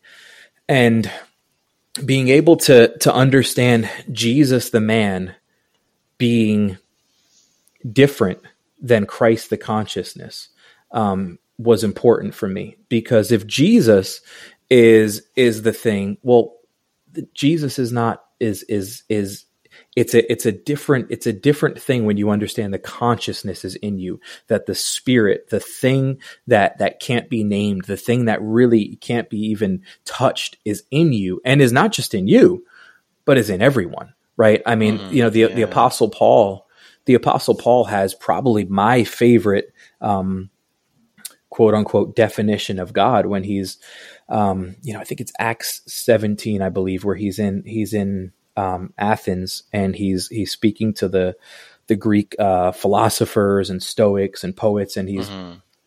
he's he's he's basically um, he notices all their, the their God. That's right. He notices all their shrines and the, their architecture, right. and he's right. And it's and it's amazing because you know it, he he doesn't diminish or bash them for their mm-hmm. idols he actually compliments them and he says, I notice, you know, again, this is the paraphrase, go read it for yourself, but it's, it's the paraphrase. I notice that you, that you're really devoted and you're really religious. Mm-hmm. And I mm-hmm. notice all your architecture. You know, it's, it's, to me, it reads like a compliment. Um, mm-hmm. you know, and I even notice you're so devoted that you have a statue to the unknown God, you know, mm-hmm. could I introduce you to to him right and then he mm-hmm. says something beautiful and he quotes he he goes into this thing about how we're all the offspring of this god and and mm-hmm. we're all you know sons and daughters children of this god and he says even as one of your poets says in him we live and move and have our being mm-hmm. a poem about yeah. zeus a greek poem about zeus right mm-hmm. and you know that's that's many christians would say you know the apostle paul is that's our guy right? Like that's our guy. And mm-hmm. well if that's your guy then you know we're going to have to really figure out how to um how to be tolerant of other cultures and how to be inclusive of other cultures and say you know maybe they're not just idolaters. Maybe they're not just you know out here what, whatever you know whatever is said about other people. Maybe there's something unique and common that we all have. Mm-hmm and right. and that's that's what I've been finding on this journey. I'll shut up and I'll let you uh, respond to any of that if you want. no, that that's great. I, I love that. Um, that's fun. I, I, didn't even remember that that in him we move and have our like. I, I love that verse, but that it was originally attributed to Zeus. Um, that's right. Yep. so that's just, yeah. that's funny. Um, because that's definitely yeah. one of my favorite verses as well. Um, then yeah, I think one of the joys I've had in my own spiritual journey is um, exploring different religions and belief systems and, and finding that commonality um, and that deep truth within all religions. And of course, you know, there's there's things I disagree with in every religion, but um, there is that truth that runs through it all. And I think that's what the mystics um, discovered, and uh, they weren't so caught up in the theology and the dogmatism. Um, and, and, and like you said, I think truth, um, like I can say the fruits of the spirit, you know, like love, joy, peace. I think most people can agree with with these things, but how they play out in our life, um, that well, that's always changing. Our life is always changing when the context and what that means, and and still different theology. Like I, I there's lots of things I don't understand, or you know, I, I might have a a certain belief system, but I know that that's that's not the ultimate thing. You know, that I'm always discovering better ways of understanding or better language to talk about it. Um, but I know it's not the thing itself, and so I'm more focused on that relationship with God and, and living it out. Um, but you know, it's fun to fun to explore as long as we can try to stay away from the dogmatism and be like it has to be this way or you have to say it this way. Um, so that's right. So yeah, I, I think that that's great and that, that's beautiful. So I appreciate um, appreciate your journey. Um, what what uh what practices do you do that you found helpful for your spiritual journey? Hmm. Hmm. So, um, as far as practices go, um, I, you know, I guess the the part of the catalyst, part of the um, yeah, part of the catalyst for this awakening was um, breath work. Um, I find a lot of clarity. I find a lot of peace. Um, and I also find it's a it's a bridge um, for me. Breath work is a you know bridge, door, um, gate, gateway, portal. You know, a lot of lot of different terms I, I, might use interchangeably for it, but it's it's a bridge for me.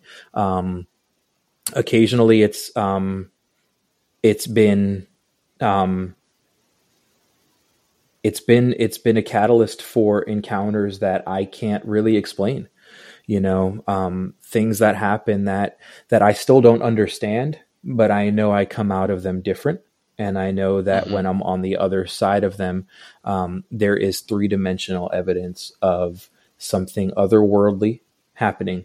Um, and you know if we're i you know there's there's there's something with paul since we were talking about him before that i'd like to bring up um, in this where you know paul um, I, I, don't know where it is, um, so someone's just going to have to Google it. But um, when he he's he's speaking to a church, it's one of the one of the letters to the churches, and he's saying he's he's basically saying that he doesn't want to brag, um, he wants to be humble, but mm-hmm. he's gonna I I knew a man. He says I knew a man once who, and he's it's it's not very you know um, it's it's, it's obvious so, he's subtle. talking about himself.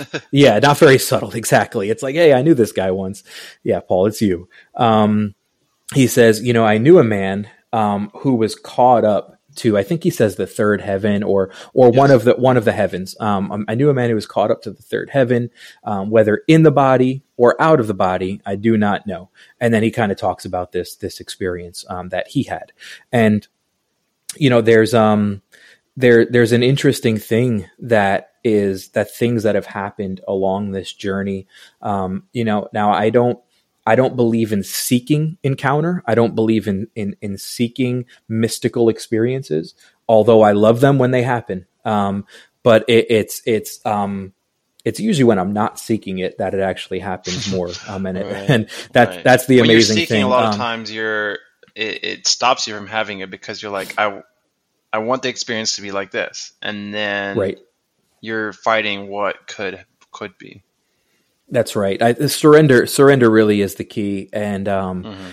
and, you know, so, so I'm not encouraging anybody to seek a mystical experience or, you know, hey, if you go do, you know, this breath work that you're gonna, you know, all of a sudden, you know, get caught up to the third heaven. But by no means am I saying that. But you might, you mm-hmm. might, and, and that would be amazing if you do, but, um, you might just come out with more peace and you might come out, you know, happy and fulfilled and you might realize that you know you had things to be grateful for and and you might come out with a feeling of abundance and these are all things that it does for me so breath work um, is is probably the the um, number one um, thing practice that I find helpful for me, med- which which goes hand in hand with meditation. So specifically, breath work um, slash meditation, I would put in that because mm-hmm. it kind of goes hand in hand. Um, you know, I still kind of like we opened up with with a with prayer. Um, you know, at the beginning of this conversation, I still pray. Um, kind of like you said, I I don't know how to. Um, I don't, and and it changes. You know, there's been times where um, it feels like channeling my own soul, and mm-hmm. and you know, you could you could almost call it like an affirmation or a mantra where mm-hmm. I'll, I'll I'll almost say something it is me but it's not the egoic me right? Like it's not mm-hmm. it's not coming from from my head. It's coming from somewhere deeper than that. And it'll be something like gosh i don't know. Um so the other day you know something came up and um i you know wasn't just wasn't feeling the best you know not physically but just in a mental a mental space that was like you know yeah, I could probably benefit from some breath work right now, meditation. And I, I, went through that actual ritual and then I just sat there in silence. And then something kind of just bubbled up and and I said, I am much loved and I have much to love. And um and that's not how I speak, and that's not mm-hmm. that's not something that I would naturally say, you know. Um mm-hmm so where does that come from? I, I, can't tell you if it comes down from a third heaven or it comes from.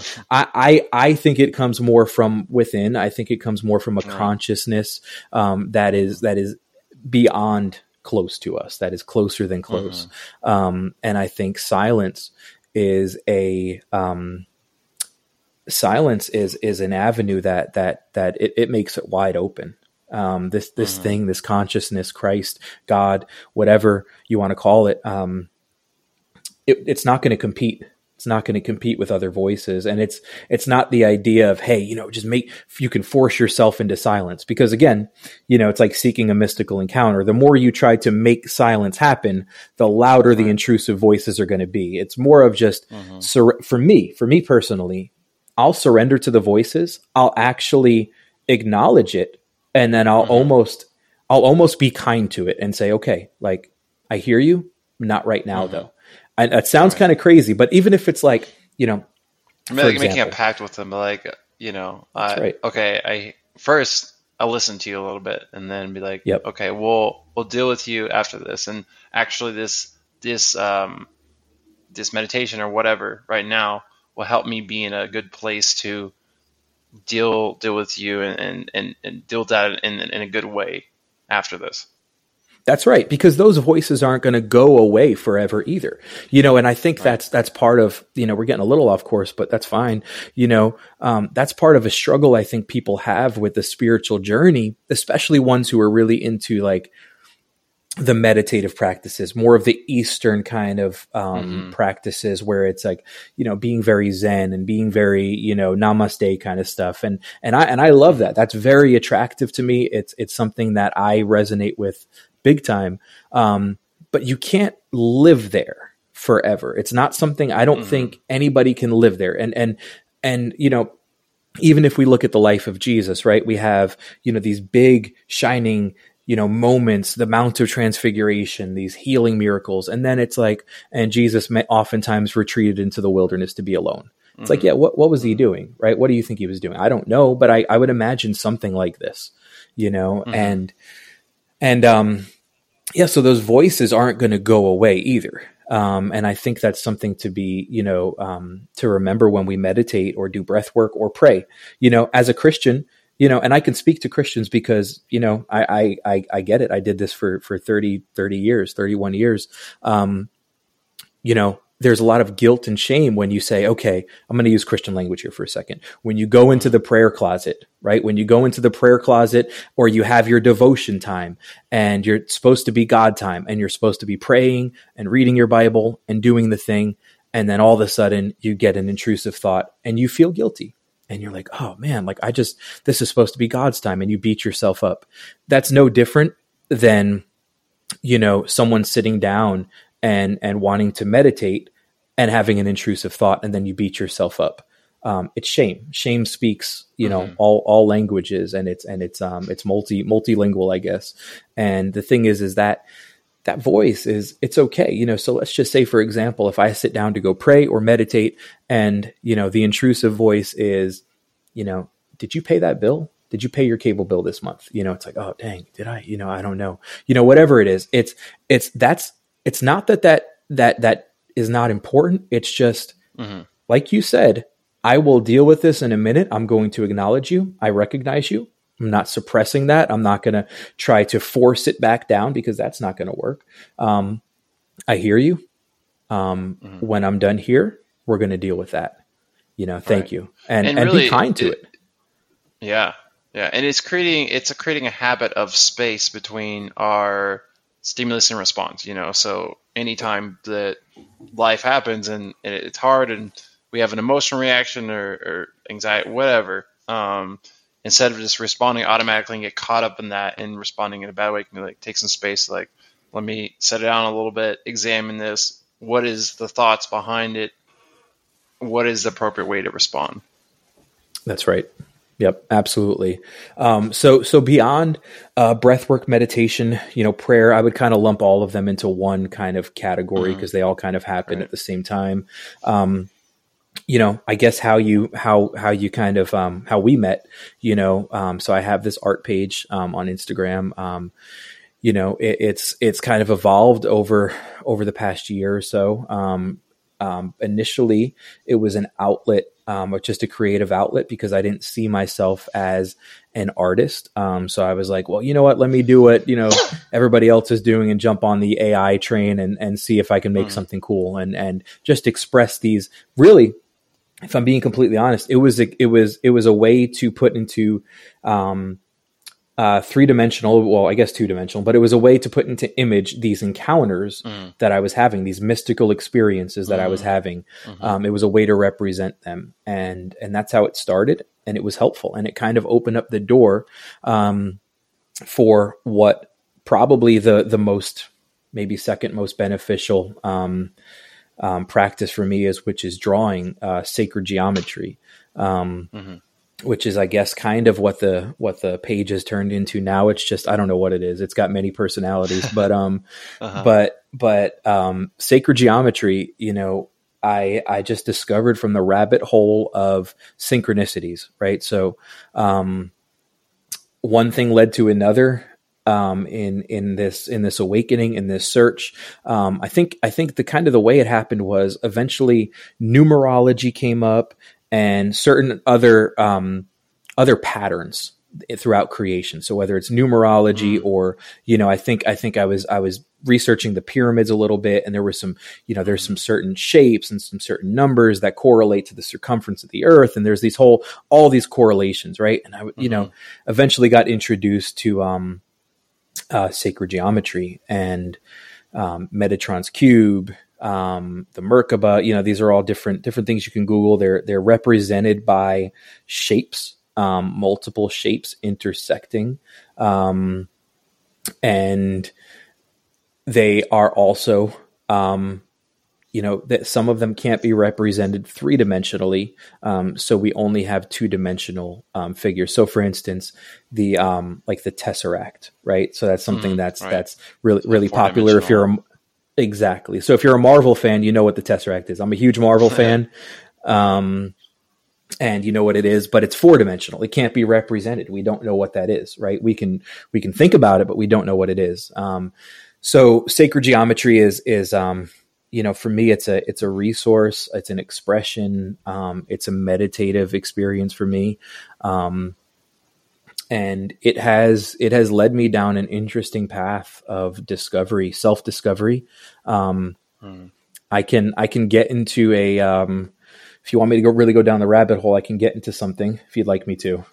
Yeah, yeah, definitely. Before you do that, I just want to say a little bit yep. about sacred geometry. Um, sure. It's funny in junior high, uh, I just had a classmate who was like, "Oh, I, I do these doodles," and um, I was like, "Oh, that's cool." So I started doing it, and ever since I've been doodling. Um, and uh, and then you know on my spiritual journey, I was like, "Oh, there's this thing called sacred geometry." I was like, "Oh, I've been kind of doing that on my own since I was in junior high. Before, I didn't even know what what, what that was." Um, and and kind of going into or learning more about it yeah, so the Greeks were into uh, these platonic solids, just these different shapes that were in creation and many different many different things, whether that was trees or clouds or um, molecular structures, all this stuff, and and that you see that repeating in, in fractal patterns uh, throughout creation, and so it's just another expression and understanding of truth and and the patterns of the universe, really.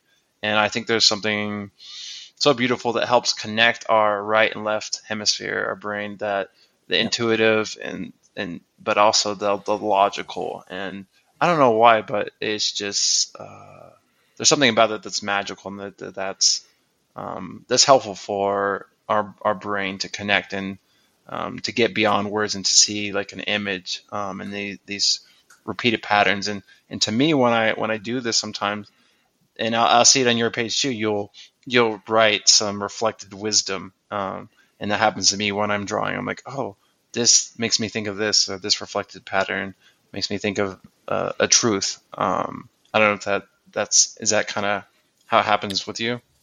Oh yeah, no, absolutely. So I think, um, yeah, to just kind of piggyback off of what you were saying, um, yeah, it, it's it's for sure the way it happens. You know, I I try not to kind of like meditation. I try not to make it anything while it's happening. Right. Um, mm-hmm. And when the experience is over, um, so whether that's when the drawing is I'm I'm happy it's done, or whether the meditation is done and it's time to open your eyes and you know get back to life. Um, you know, you usually that's when at some point at some point after that something like you know you could call it a download you can call it whatever you want um, some kind of wisdom some kind of knowledge or understanding um, comes to you or comes to me. And um, you know as far as geometry goes sacred geometry you know I, I, had mentioned earlier about high school i was not um, good at math. I was not i was never um, interested in art even you know i've always liked tattoos but i never saw myself as an artist um, and in finding um, you know similar to like what you were saying first thing i found before the drawings and the, the platonic solids and you know the actual representation i found these synchronicities in nature i didn't find them but i i discovered that someone mm. else was teaching about these right. and um and it's kind of like you know it's like when you see it, you see it in everything. You can't unsee it, right? Mm-hmm. Um, right? It's it's it's like the same thing as being able to to find the Christ in all people and in all things. Mm. When you yeah. see these patterns, they repeat. They oneness. repeat. It's a yeah. it's all oneness, and it's all and and mm-hmm. and ironically, it's all about connection.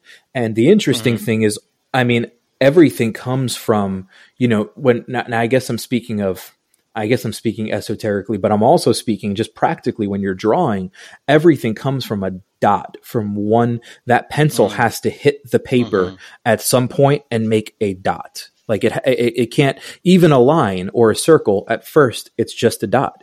Right. right. Um, and you know, I don't know what to make of that other than this, this is, there is something fundamentally at the core of the most intricate things. So even, you know, the most, int- whether it's the most intricate drawing or the most intricate, you know, you, you, split open a tree and you see the geometry in the, in the roots of a tree mm-hmm. or, or in a, in a, in a cell, right? In a membrane, in mm-hmm. whatever, whatever the thing is, everything has a fingerprint, um, and it's unique. And, you know, it's, it reminds me a lot of just humanity and people where, you know, something that, um, that I, um, am a big believer in is is equality and and what I what I do not like, um, and maybe I don't like it too much, but um, is is uh, favoritism or or the idea of just being special, right?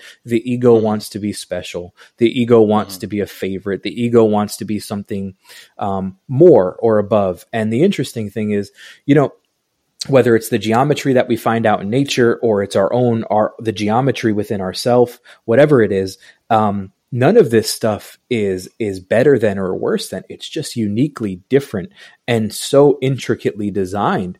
Um, you know and this isn't even an argument for a creator because i think that's that we're beyond that. I think we're we're just looking at um, a a consciousness that cannot help but put its fingerprint in everything that it touches and not out of ego just out of out of just pure just creative force and energy that fingerprint is stamped into everything um, whether that's humanity animals nature weather phenomenon you name it. Um, it it's just everywhere and and that's the beauty of um, being able to see this stuff um, yeah so no I, I, love what you said and as far yeah. as like when the draw when the drawing happens and stuff um yeah it you know i guess it depends on on what's being drawn or or what the um what the actual thing is what it represents but a lot of times it it correlates without me even knowing it you know which could be mm-hmm. a good um seg- segue into um the merkaba if you want if you want yeah. to go there yeah go for it yeah okay um so so little background on when I say Merkaba. Merkaba is is um, represented by a shape. Um, it's two intersecting um, tetrahedrons, so it kind of looks like a. It's a in 3D. It's like a star, I guess you could say, um, and it, it's but it's it spins essentially. Um, mm-hmm. But in the the actual word Merkaba, um, now, you'll probably find different definitions of it based on different cultures um, in Egyptian, because, and again, it's it's important to note. Well, not again, but for the first time I'm saying this, um, it's important to note that um, this this shape and this word, it's uniquely found in different cultures. So, um, you know, there's arguments that say that the Egyptians had it first, and and if I went with that, what it means in ancient Egyptian is it's actually split up into three words. So it's mer, space ka space space uh, ba right? Merkaba. Mm-hmm. um, and it's light spirit body. Um, so we have we have that. Um, in hebrew um, there's actually a, a branch of um, um, mysticism Ju- judaic mysticism called merkaba mysticism. Mm. it's it's not well known. It, it, was a lot more popular you know Is probably was that second... like an offshoot of kabbalah Exactly. Yeah. Exactly. So they they take things a little further than Kabbalah even. Um, so Kabbalah, mm-hmm. they're they're again. I'm no someone can totally fact check me or or you know correct me if I'm wrong. But what I've what I've researched, what I can find, their their primary um, symbol if you will, um, is the tree of life symbol, and not the mm-hmm. not the tree of life in the Eastern tree of life that I'm wearing that looks like a tree, but it's it's it, they're shapes, they're circles, and they kind of come down. There's ten circles, and they represent different things, similar to the um, to the chakras. They they they represent mm-hmm. different things within the actual human body. So, um, right. but but the Merkaba mysticism kind of takes it a step further and um, what I found, you know, during this journey, you know, after leaving the church and, and, even even while I was going to the church, I was exploring. I had been exploring all this stuff, you know, the books of Enoch and a lot of the um the Gnostic gospels, to the you know the Gospel of Thomas, the Gospel of Mary, mm-hmm. Mary Magdalene, you know, um, the Apocryphon. Right? There's a lot of there's a lot of good stuff in there. Um, and and again i was i was you know told that this stuff was extra biblical and and could be dangerous and all this stuff. And i was like well that's mm-hmm. great. Then it's for then it's for me you know? Um, it's definitely for me. Um, so so i guess one thing led to another when i was reading um, third enoch. So so three enoch. There's first enoch which a lot of people if you're into any of this esoteric stuff you'd kind of know what first enoch is. And um, no one no one believes it was actually transcribed by Enoch, but through oral tradition, you know, this mm-hmm. was this was written. So first Enoch, and and a lot of that has to do with um, Enoch being taken up into heaven and being shown a lot of apocalyptic um, phenomena, essentially. Um, mm-hmm. Third Enoch is is interesting. Third Enoch speaks of Enoch being well, it's I guess I'll take it even further back than this. Rabbi Ishmael um, was the gentleman's name who um, wrote Third Enoch uh, for maybe second second century, late first, early second century uh, rabbi, Jewish rabbi. Um, it's accredited to him. Um, three Enoch. He has an encounter um, where he is taken up, like we were talking about Paul before, he was taken up into the heavens, into another realm, um, and was shown. Um, it's kind of broken up if you read it by chapter. He's shown different areas of heavens, of the heavens, um, and it's and it's kind of each chapter is a different area. But he's escorted mm-hmm. by an individual that he meets at the beginning, um, who introduces himself as the archangel Metatron. Um, Metatron is you know if if if you know sacred geometry is there's a there's a, a shape called Metatron's cube. It's not a cube. Um, it's um, not a cube. It looks totally different. Um. Google it and, and you'll see that it's it's really complicated and and the the the crux of it basically is that it houses all of the platonic solids within it and they intersect mm-hmm. um, and it's surrounded by six circles and then six more circles. Um, so Metatron's cube, um, we have represented in this shape. The archangel Metatron um, is this individual that Rabbi Ishmael meets and is escorted um, through the heavens um, by this archangel. So I was already doing sacred geometry when I was reading this, and I was like, "Holy crap! You know what? What is this? You know this this? Mm-hmm. I, I, had never heard of Metatron being a person before." Um, mm-hmm it's important to note that Rabbi Ishmael he was um, he he prescribed to this Merkaba mysticism. So the Merkaba mysticism, they actually call it um, instead of a lot of times we speak of when we speak of these encounters or or um, you know mystic encounters, we speak of ascension, going upwards. The Merkaba mysticism they call it descent mysticism, and it doesn't mean going into hell; it means going within, descent into yourself essentially mm-hmm. that it's the idea of you house you house the cosmos so instead of a, an out there heaven it's an in here heaven which i love that's beautiful mm. so um yeah so so Metatron, you know, escorts Rabbi Ishmael around um, the heavens and shows him all this stuff, and it's amazing. You know, it's a cool story, and and I read it, and you know, I I got to be honest, I didn't get a ton out of the actual reading. I can't say that I walked away with a deep revelation, and I'm um you know now like oh my gosh, now I know what heaven looks like. You know, it was it was it was cool, it was interesting. You know, if you're into Marvel and sci-fi, this is gonna you know this is gonna tickle your brain. You know, it's it's it's exciting and it's fun. Um, but that's kind of where I left it, and I and I didn't think about it a lot after I read it. And I put it down, and um, maybe about a week later or so, um, you know, in between this week, I should say, I, I, did do some research on Rabbi Ishmael. Just you know, a few Google searches.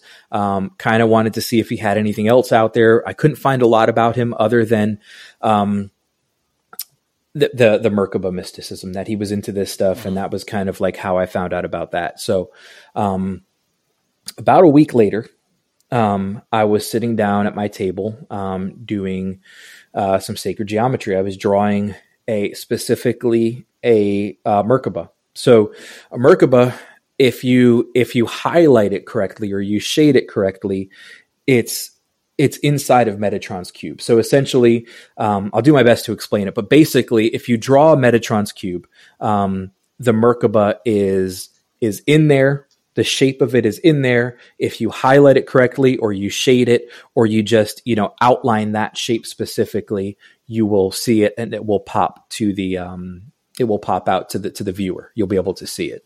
Um, so you kind of have to draw Metatron's cube in order to draw Merkaba.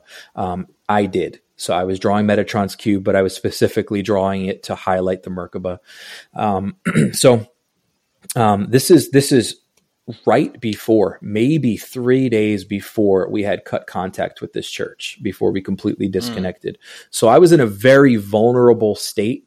Um, I'm only mentioning that because of the I'm going to speak to an encounter that um, that that happened um, during this um, meditative practice. So, um, so mentally, emotionally, I was in a very vulnerable um, place and and open though. I I um, something I I take a lot of um, joy in is I I've always found it fairly easy to be vulnerable um, mm-hmm. whether that's interpersonally with people. Um, you know, now there's there's a there's a downside to this. Obviously, you know, you can get hurt easily. You know, if you right. you know, so I've had to learn how to how to set boundaries and you know um, not overshare. However, um, I I enjoy being open. I like having an open heart. Um, and and I enjoy that feeling. So so even with the the tension of you know, are we going to leave this church? Are we not? Everything that was going on,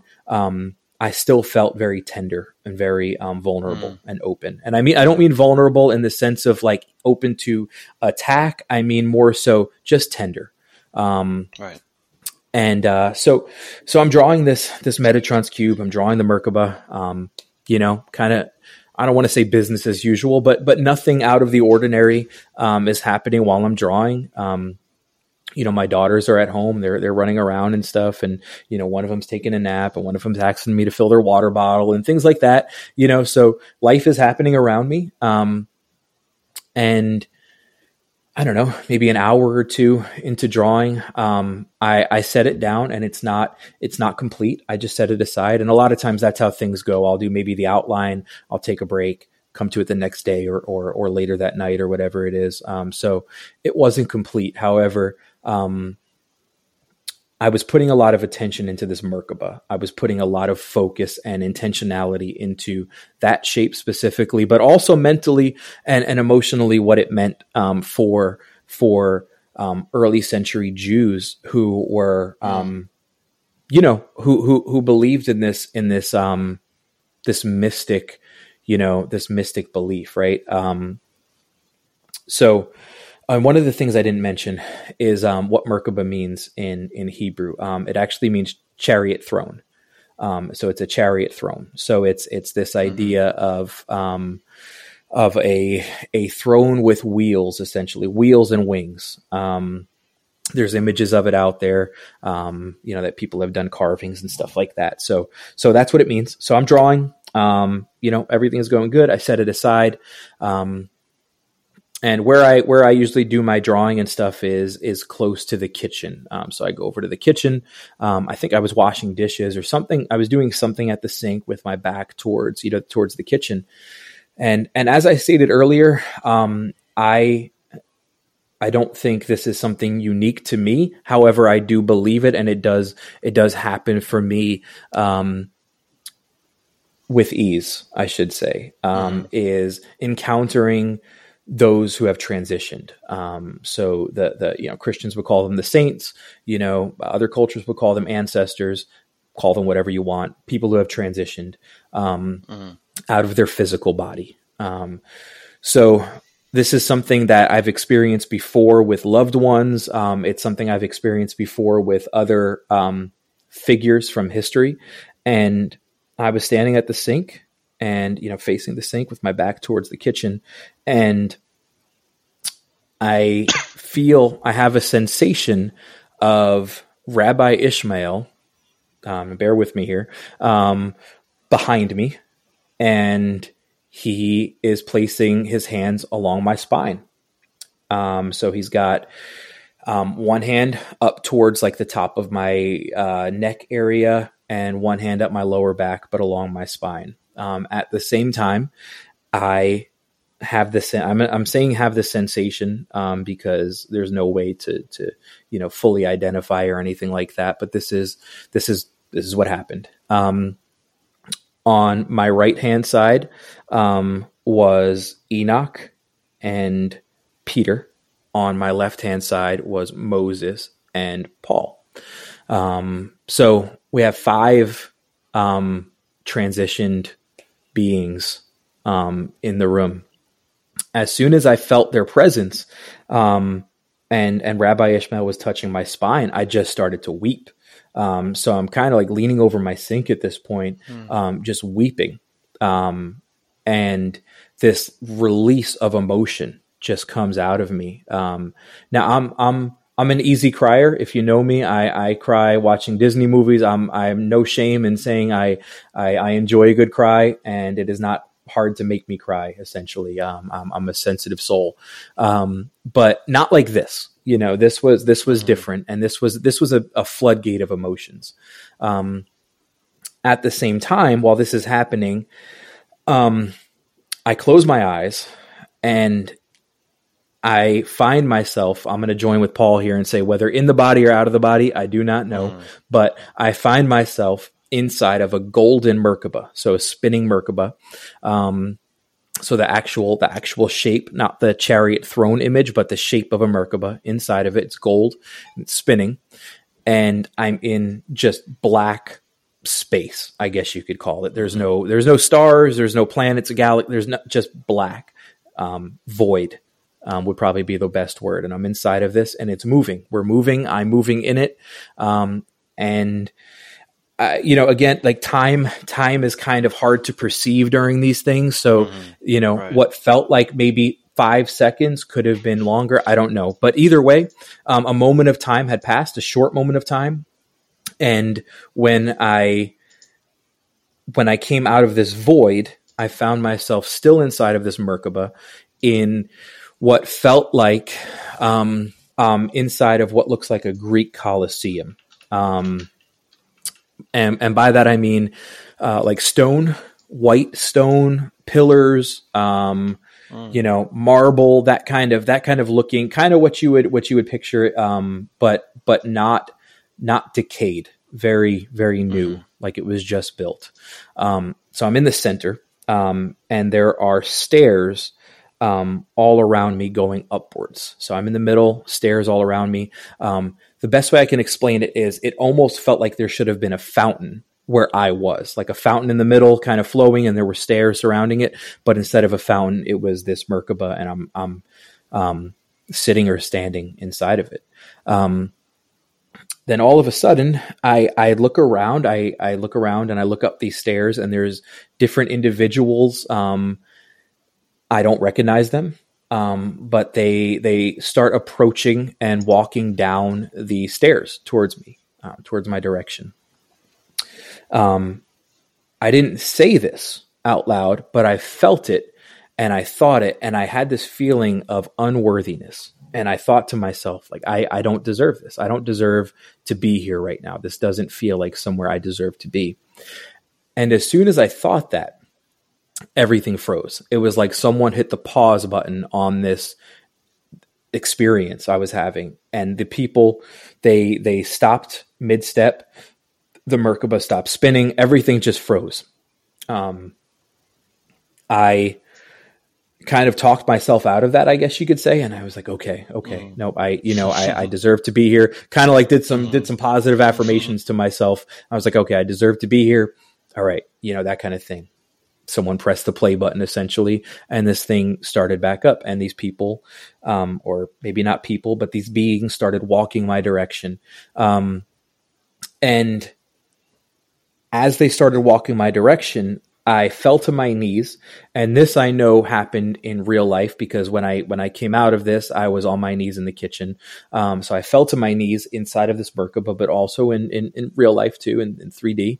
Um, and I had my head kind of down and my eyes closed. Um, and when I in prior encounters with Holy Spirit, um, you know, as as you know, Christians would call Holy Spirit, um, that being has always appeared to me as feminine. Um, mm-hmm. It's always appeared to me as a woman.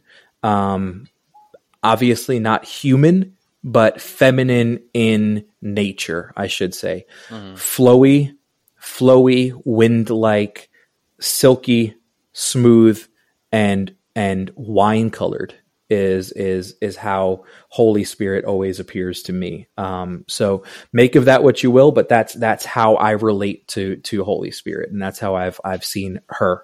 I will say, um, and that being who who I identify as Holy Spirit was there with me and was was at my side, but outside of the Merkaba, outside of it, and I'm still inside of it.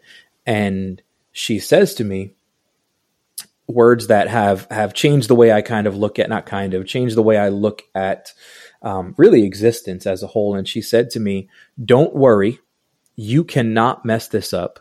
This is happening whether you want it to or not. We are just letting you see it." And you know, I, I, I, can speak to what that meant to me afterwards, but you know, in the moment it blew my mind and I, I had this realization of, oh, wow, like there's, there's legitimately things happening that I am just completely unaware of all the time, and I don't even have there. There's there's a there's another me out there somewhere mm-hmm. that things are happening to. There's an ascended me. Um, mm-hmm. There's a higher consciousness of me that things are happening to all the time. I'm just being given permission to see this right now. Um, that's how that was the sensation. That is what she said to me.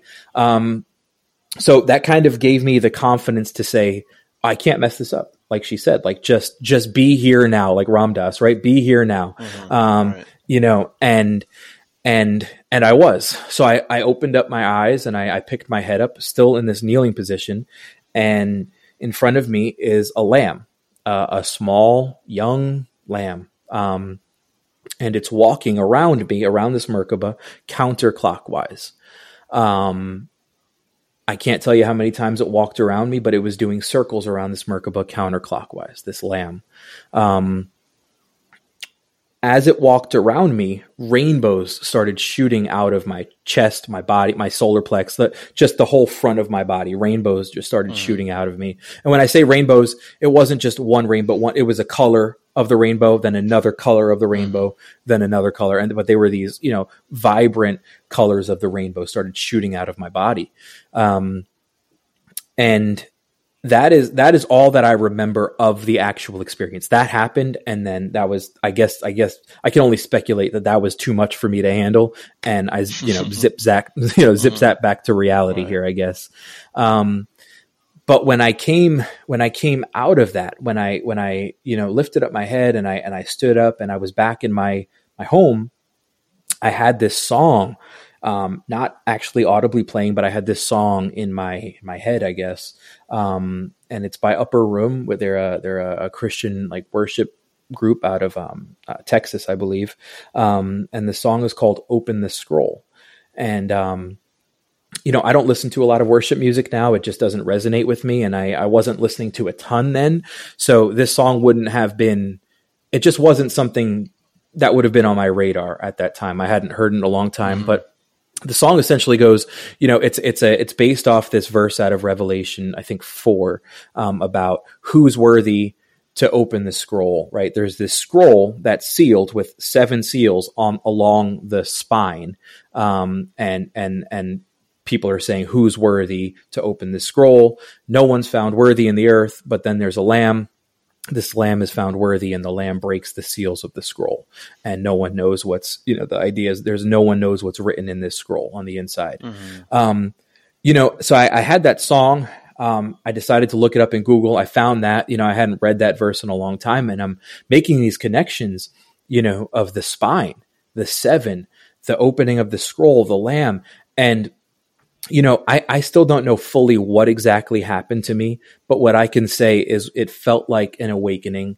Um, and I believe that um, my chakras, my energy centers, um, were blocked, closed, um, you know, whatever you want to say, whatever you want to call it. Um, they were not as active. And this encounter, um, call it a Kundalini awakening, opened those energy centers.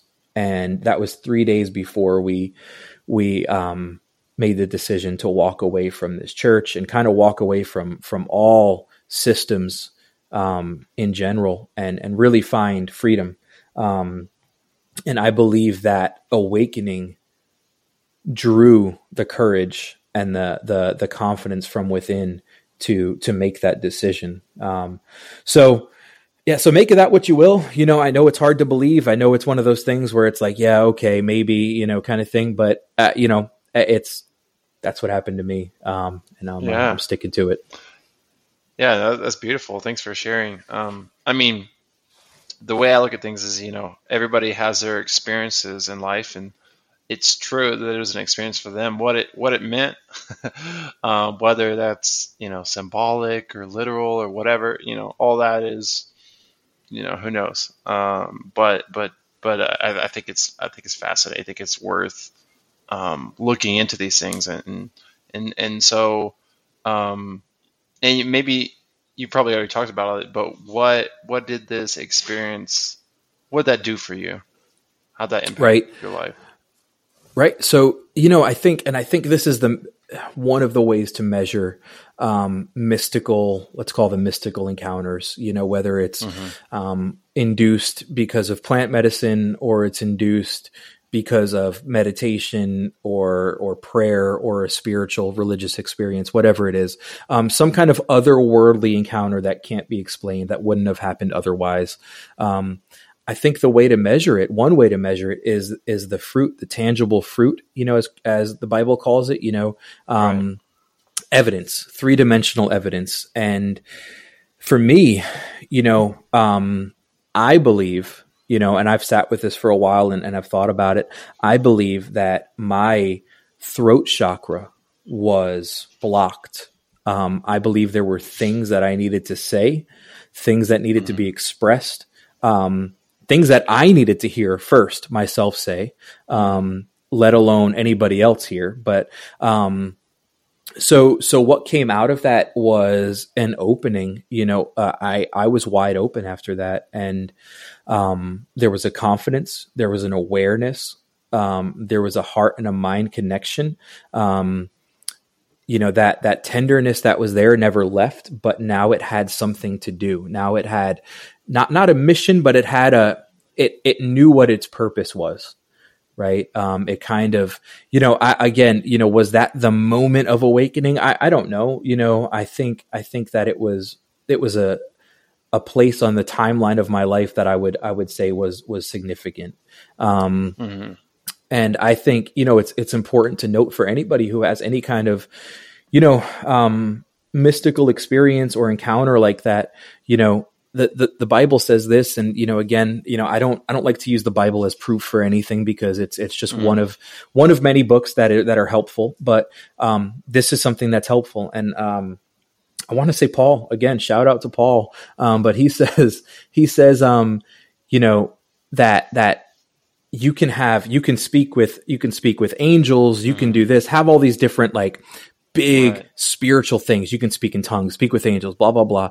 But if you don't have love, you, you're just a clanging cymbal. You're you have nothing. Mm-hmm. If you don't have love, you have nothing, right? So so the evidence, the fruit of any kind of mystical spiritual experience, um, spiritual ritual should be love. Otherwise, it's it's just making noise, you know. So if I came on here and was just saying, you know, well, yeah, look at what all this stuff is, you know, look at all these cool things that are happening, but have nothing tangible to show for it.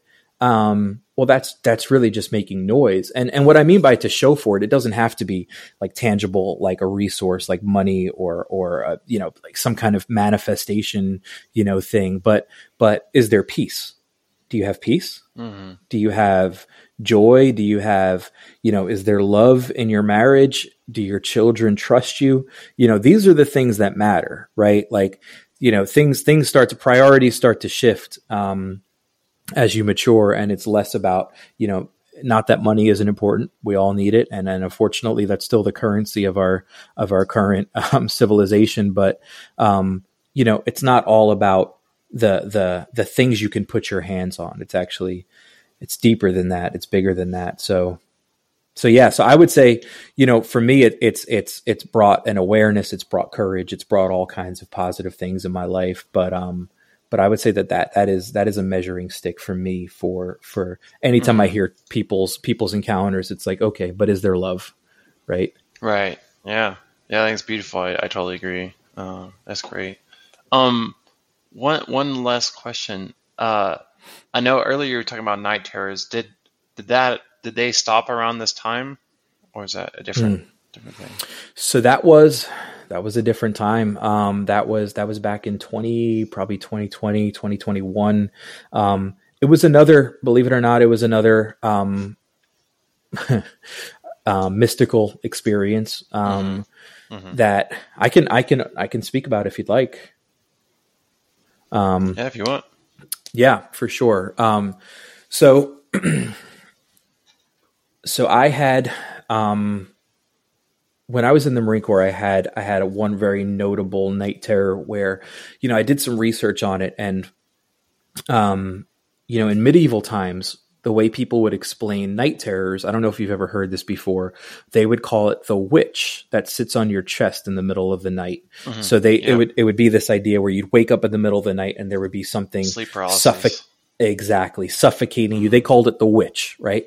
Um, that was mm-hmm. their their cultural reference. You know, obviously it's it's you know different now, but um, I had I in the Marine Corps I had woken up to a figure, non human figure um, sitting on my chest and and crushing me. Um, and it was it was you know it was one of those things where I, I couldn't wake up. Um, it, it, wasn't it just wasn't happening.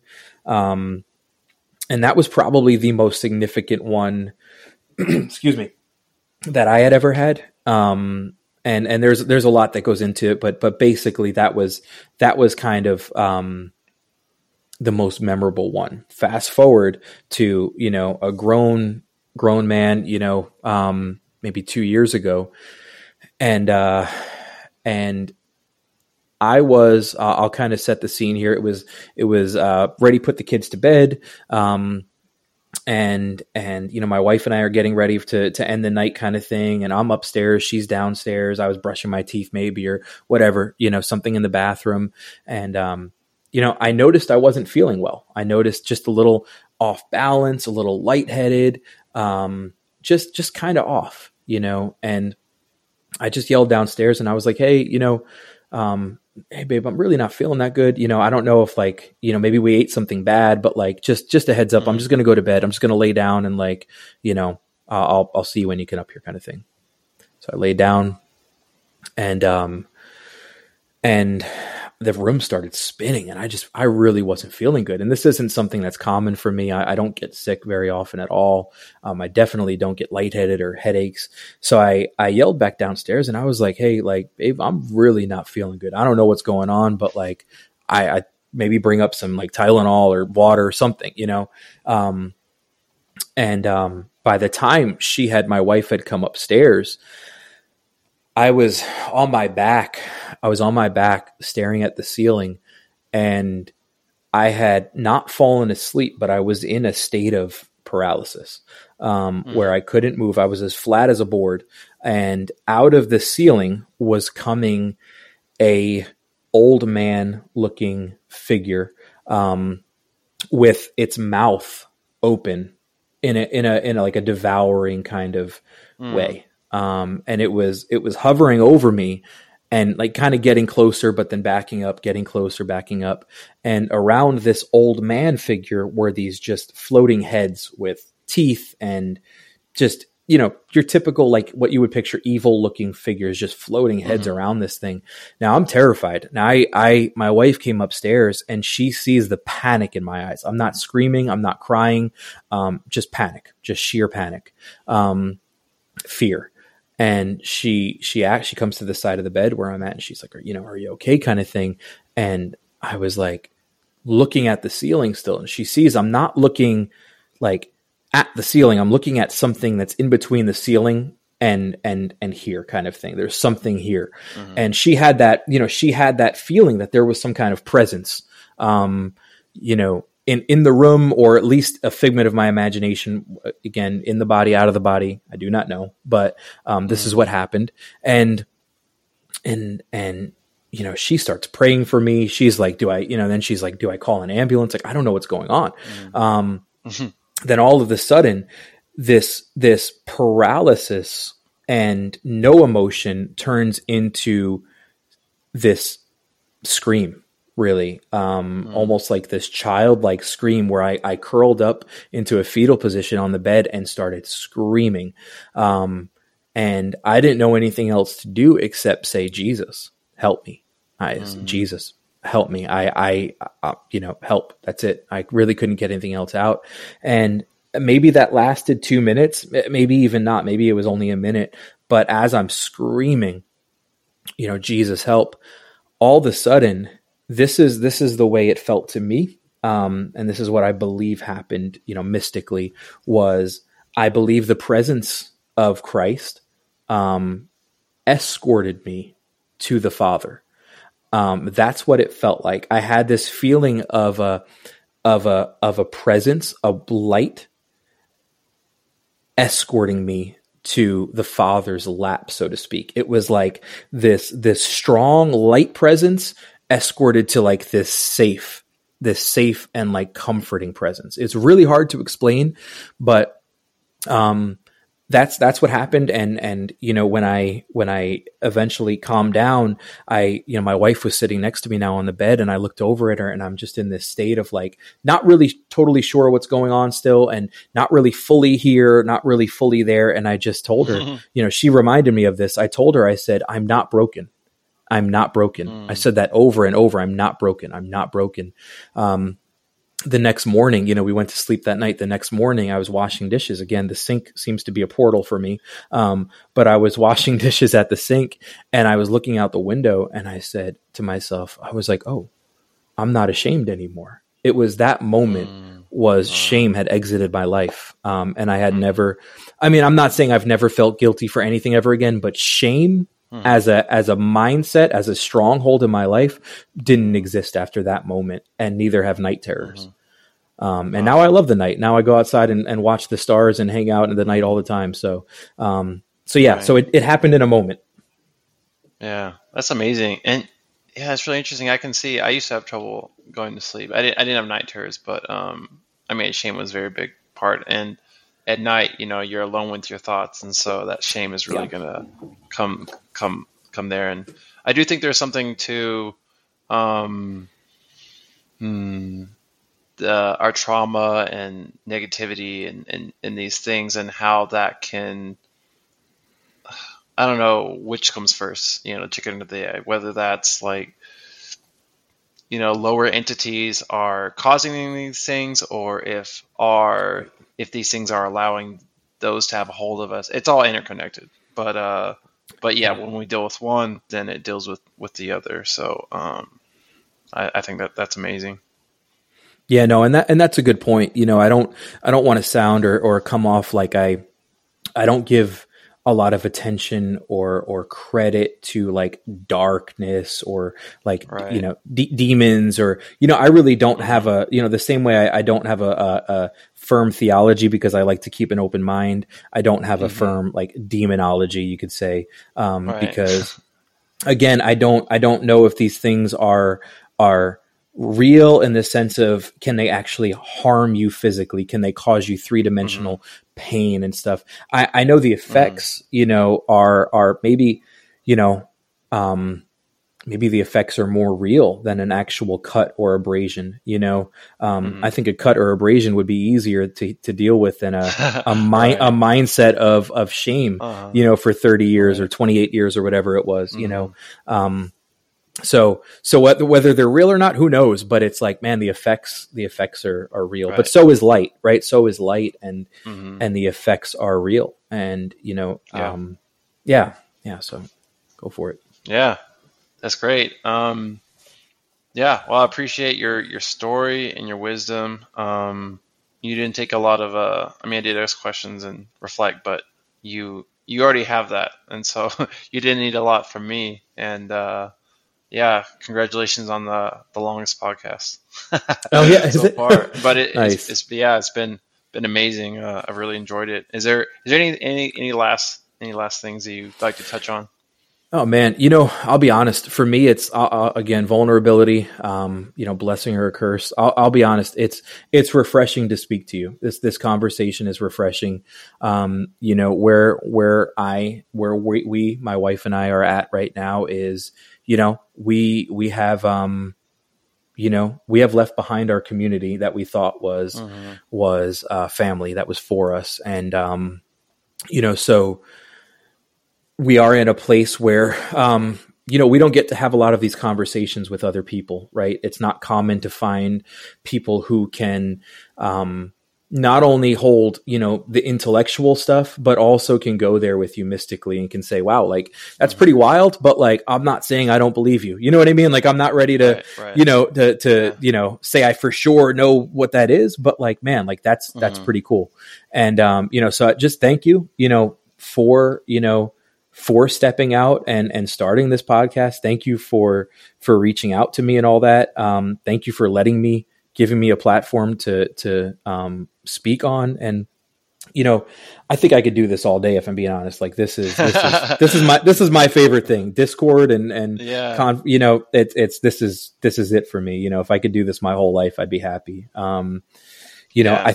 i i i think um you know i think the only thing i would i would say is um you know it's just a i don't know if it's a statement or or i don't know what it is. It's a thought um, I would just encourage, um, especially I can speak to to people who have walked a similar similar path to myself, which is um, people with a with a religious background, um, specifically Christianity, but it doesn't have to be limited to that. But anybody who has found themselves searching, um, found themselves in a religious system, um, but not having that itch scratched, not having that eternal itch, right? That eternal, mm-hmm. you know, desire um, fulfilled. Um, you know, I, I, I would just encourage people um, to stop looking outside of themselves.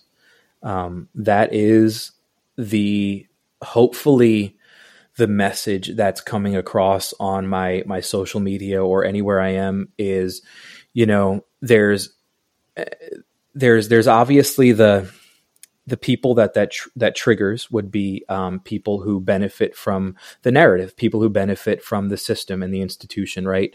Um, and I don't mm. need to name names or name titles, but you know whether that's in government or it's in religion or it's in education, you know there are systems that um, I believe I believe we're in a transition of ages. You know, I, I you know mm-hmm. we can mm-hmm. go on a whole nother um, probably conversation about about yeah. you know the zodiacs and the you know the signs and stuff. But um, i believe you know mm-hmm. we're in a transition of ages um, into aquarius which i believe is um, you know an age of intuition an age of of the spirit. And i don't mean the holy spirit or something religious. I just mean that thing that's in you and i that's in all of us that knows that knows mm-hmm what to do that knows where to that that thing that's guiding us that internal compass. And um you know i think for years um and generations um we have seen systems uh fail us. We have seen systems um not just fail us but hurt us and traumatize us. And and um we have given our power and authority and our sovereignty away to systems to people um, and to ideologies. And I think it's time to reclaim that. Um, and it's time to believe in in the God inside of us. You know, to really believe. If you really want to believe in God, start with the one inside of you. Right. Start with the one inside of you, and and trust that voice. You know, um, I like to say a lot that there's a knower in you. Um, mm. There's something that knows, right? The Gnostic Christians would call this gnosis. You know, doesn't matter what you call it. Doesn't matter what you call it. It's it's it's an inner knowing um, it's not. It doesn't come from a book. It doesn't come from from even me saying this. It's something that that just you know, you know, and you know you're made for more than this. You know you're made for more than a a religious ritual. And I don't. There's nothing wrong with ritual. I have rituals, but the ritual mm-hmm. is not the thing. The ritual is not the God. Right. And and um, you know so i would just say that that stop looking for god outside of yourself. Stop looking for truth outside of yourself and start going within you know um inner space before outer space right? Like like let's let's get this you know there's there's something um you know i have this this verse tattooed on my hand john 17 21 um and it's it's the the prayer um jesus's prayer at the um you know his final prayer before before the crucifixion mm-hmm. and stuff and it, he says this this verse specifically says father make them one make them all one mm-hmm. as you and i are one and you know, we we can interpret that on the surface level. It's about unity, make them all united, right? Make them make them one, you know, of one mind and one accord and all this stuff. And it's like, yeah, that's that's good, and that's a good place to start. Don't stop there though, because that's about the mm-hmm. individual being a whole individual. That's about the person being whole, not separate, not other than, not not an island to themselves, not not just you know just being an individual out here and not caring about society, but being make them one, make them whole, make them um, you know we, we talk about unity, the unity of the church, the unity of the body, the unity of the the whatever it is, and it's like you know there can be no unity of the the corporate cosmic body until there's unity of the the body, the individual body, mm. right? And and I think that whether whether um, I'm speaking to a, a, pastor or I'm speaking to a government leader or whether I'm speaking to, you know, a, a, a soccer mom or a stay at home dad or a construction, it doesn't matter. Whoever you are, um, there is something within you and that thing is that thing I believe is that consciousness, that that God, that that that Christ, um, that divine spark, you know, is another name for it. But um, that thing wants to make you one, and wants to wants to show you that you are one already with God and with with everyone else. And I think once we realize that, once we awaken to that, even to a small degree, you know, I'm nowhere near like you know where where I know I'll be 20 years from now. But just the small degree of oneness that I'm starting to realize opens my eyes to everybody else around me. Right? It's like you know I couldn't be isolated if I tried I can go in the grocery store and have a conversation with someone because I see the light in them. I can go, you know, down the road and and and notice an, an animal and see the light in the animal. You know, Richard Rohr talks about seeing Christ in his dog, and everybody was mm-hmm. offended mm. because it's like, how could you say that? well, you know, it, it's it's when you see it, you can't unsee it, and um. Mm you know again i would just say you know the, the hopefully the message that comes across is not one of of frustration or or even hurt although the, the hurt is there. Maybe there is some frustration there still but hopefully the message is just seek first like jesus said the kingdom. And if we go mm-hmm. with his message of where the kingdom is the kingdom is within you. Seek first the kingdom and everything else it, it'll take care of itself. It'll be added unto you, right? Mm. Um, yeah. And I think I think the problem is we don't take his words. You know, I used to say we take the Bible too literally. I think we don't take it literal enough sometimes. Um, you know, and we don't put these pieces together. You know that that if the kingdom of heaven is within you, and and we're being mm. encouraged to seek the kingdom within first, man, like that that's that's about inner work, right? So I know that was a lot, yeah. but um, but yeah, that's that's it, man. Yeah, that was that's beautiful. I I, I couldn't have said it better myself. Um, I think you you, you put it well. I, I totally agree. Um, and yeah, this podcast is all about um, making these experiences and these journeys, um, normalizing them and and bringing them out in the open and discussing them. And, and and like you said, it's all about becoming who we are and that inner work and that inner connection to to the spirit um, and who we truly are. So uh, that's funny. That's I didn't even. End, so. I didn't even think of the name of the podcast. That's that's hilarious.